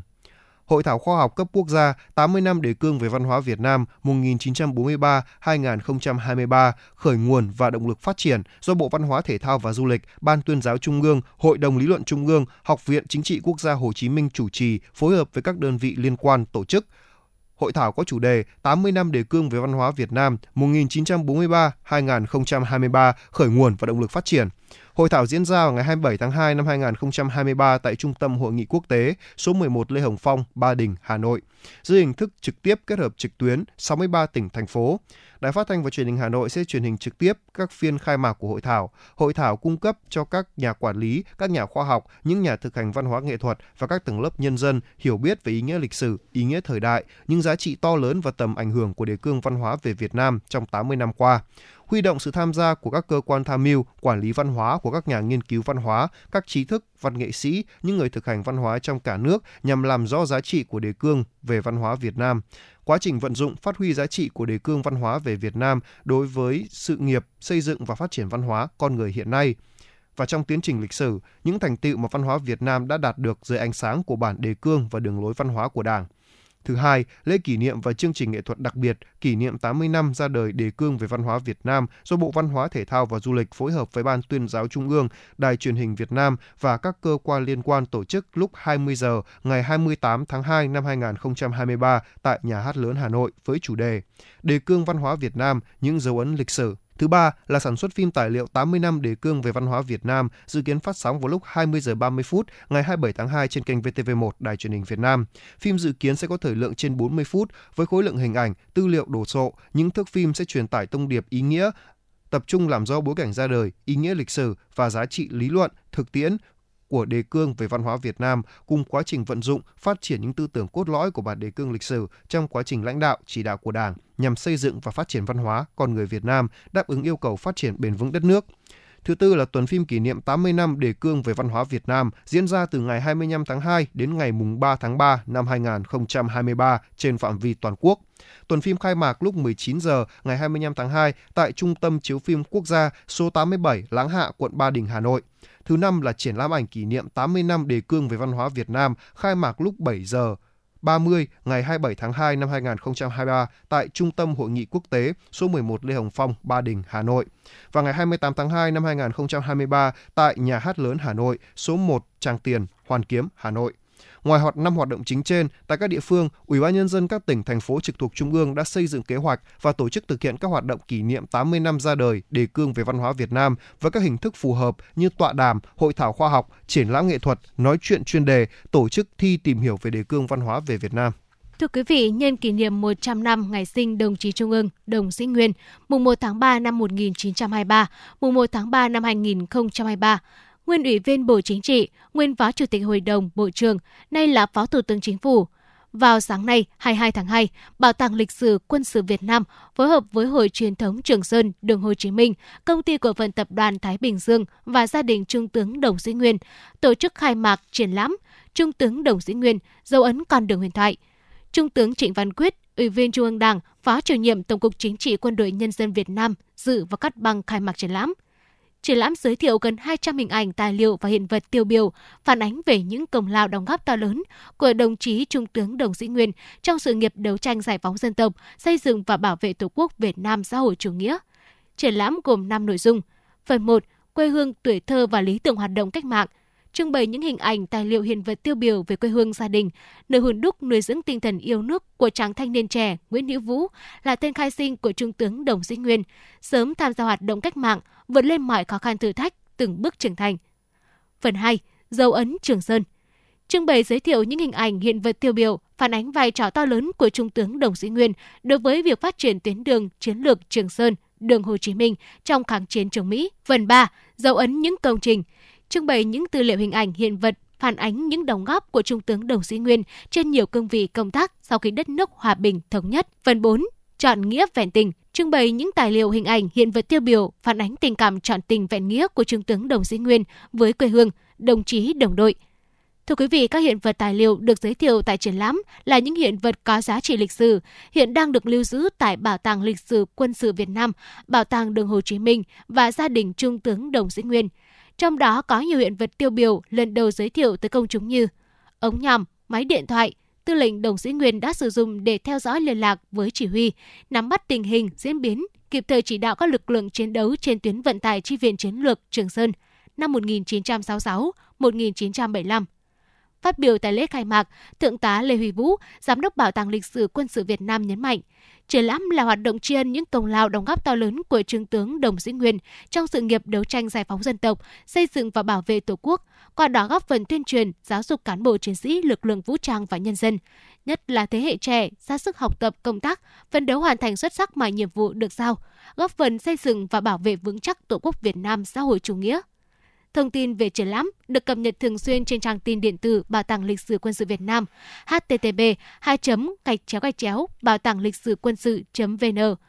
Triển lãm mở cửa đón khách tham quan từ nay đến hết ngày 5 tháng 3 năm 2023 tại Bảo tàng Lịch sử Quân sự Việt Nam, địa chỉ số 28A, Điện Biên Phủ, Ba Đình, Hà Nội. Thưa quý vị, sáng ngày 22 tháng 2 tại Rạp Xiếc Trung ương, Liên đoàn Xiếc Việt Nam tổ chức hội nghị khách hàng năm 2023 và công bố kế hoạch biểu diễn các chương trình thường niên. Đây là năm thứ 6 liên tiếp, Liên đoàn Xiếc Việt Nam là đơn vị đi đầu trong phối hợp nghệ thuật biểu diễn của Bộ Văn hóa Thể thao và Du lịch tổ chức hội nghị khách hàng và công bố kế hoạch biểu diễn các chương trình thường niên. Theo Tân Giám đốc Liên đoàn Xiếc Việt Nam, nghệ sĩ nhân dân Tống Toàn Thắng cho biết, việc tổ chức hội nghị khách hàng thường niên và công bố kết quả biểu diễn đã làm thay đổi tư duy cũng như phương thức tổ chức biểu diễn của Liên đoàn Xiếc Việt Nam, tạo một sự chuyên nghiệp cũng như quảng bá mạnh cho thương hiệu của đơn vị. Tại hội nghị, Liên đoàn Xiếc sẽ lắng nghe chia sẻ của khách hàng khi thực hiện các hợp đồng biểu diễn, đồng thời là những nhận xét phản hồi về các chương trình biểu diễn của đơn vị, đưa ra kế hoạch biểu diễn cùng từng giai đoạn trong năm. Trong những năm nay, nhiều chương trình nghệ thuật được Liên đoàn Xiếc công bố tại hội nghị như chương trình Những cánh hồng bay chào mừng Ngày Quốc tế Phụ nữ mùng 8 tháng 3 nhằm tôn vinh những nữ nghệ sĩ tài năng của ngành xiếc. Năm 2023 sẽ tôn vinh hai công chúa của Liên đoàn Xiếc là Phạm Thị Hướng và Trương Hồng Thúy, hai nghệ sĩ đoạt giải vàng tại Liên hoan Xiếc Quốc tế năm 2022 diễn ra tại Liên bang Nga. Bên cạnh đó là chương trình Đi cùng năm tháng được tổ chức nhân kỷ niệm Ngày Thương binh Liệt sĩ 27 tháng 7, chương trình Sống mãi với Điện Biên, ký ức Trường Sơn, biển đảo là quê hương, vùng trời bình yên. Đây là chương trình khắc họa hình ảnh người chiến sĩ Quân đội Nhân dân Việt Nam và tri ân những anh hùng liệt sĩ trên sân khấu xiếc, cũng như tạo dựng dấu ấn riêng với khán giả.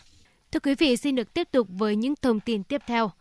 Thưa quý vị, từ ngày 21 đến ngày 24 tháng 4 tới đây, tại Cung Triển lãm Kiến trúc Quy hoạch Quốc gia, quận Nam Từ Liêm, Hà Nội, sẽ diễn ra triển lãm quốc tế về xây dựng, công nghiệp mỏ và giao thông, máy móc, thiết bị công nghệ, phương tiện và vật liệu. Contech Việt Nam 2023 với nhiều máy móc công nghệ và giải pháp tiên tiến. Triển lãm do Công ty Quảng cáo và Hội Triệu Quốc tế Hà Nội phối hợp với Tổng hội Xây dựng Việt Nam, Hội Khoa học và Công nghệ mỏ Việt Nam và các hiệp hội hữu quan tổ chức. Thông tin vừa được Ban tổ chức triển lãm Contech Việt Nam 2023 công bố tại buổi họp báo diễn ra vào ngày 21 tháng 2 tại Hà Nội. Triển lãm Contech Việt Nam là sự kiện thương mại quốc tế hàng đầu đối với ngành xây dựng, khai khoáng và cơ sở hạ tầng giao thông tại Việt Nam. Đây không chỉ là một nơi đáp ứng nhu cầu giới thiệu quảng bá thương hiệu của các doanh nghiệp mà còn tạo điều kiện để các nhà đầu tư, những người làm nghề được tiếp cận trao đổi thông tin, tìm kiếm đối tác và xúc tiến thương mại. Triển lãm Contech Việt Nam 2023 sẽ thu hút sự tham gia của các nhà triển lãm, các thương hiệu đến từ Đức, Tây Ban Nha, Thụy Điển, Mỹ, Nhật Bản, Hàn Quốc, Trung Quốc, Đài Loan, Thái Lan, Australia, Singapore, Việt Nam, với các gian hàng phong phú về nội dung, đa dạng về công nghệ và các sản phẩm trưng bày ở các lĩnh vực xây dựng công trình, gồm công nghệ, giải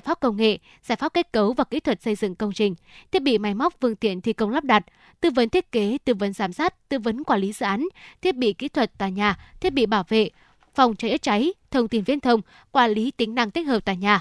Chủ tịch Hội Vật liệu Xây dựng Việt Nam Tống Văn Nga cho biết, triển lãm Contech Việt Nam 2023 là một sự kiện có ý nghĩa thiết thực đối với ngành xây dựng Việt Nam bằng việc đem đến những máy móc công nghệ và giải pháp tiên tiến nhất trên thế giới.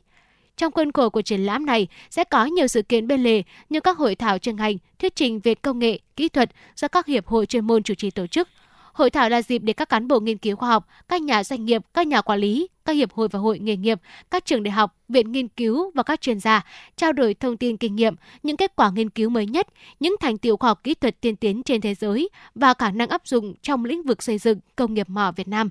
Triển lãm Contech Việt Nam 2023 sẽ diễn ra kể từ ngày 21 tháng 4 đến ngày 24 tháng 4 năm 2023 tại Cung Triển lãm Kiến trúc Quy hoạch Quốc gia, địa chỉ quận Nam Từ Liêm, Hà Nội. Quý vị thính giả thân mến, quý vị thính giả đang lắng nghe chương trình Chuyển động Hà Nội. Hãy ghi nhớ số điện thoại đường dây nóng của chương trình là 024 3773 6688. Quý vị thính giả hãy tương tác với chúng tôi để chia sẻ những vấn đề mà quý vị thính giả đang quan tâm, những điều cần chia sẻ và những mong muốn được gửi tặng một món quà âm nhạc tới cho bạn bè và người thân của mình. Tới đây thì thời lượng của Chuyển động Hà Nội cũng đã hết. Cảm ơn quý vị thính giả đã quan tâm theo dõi. Xin kính chào và hẹn gặp lại.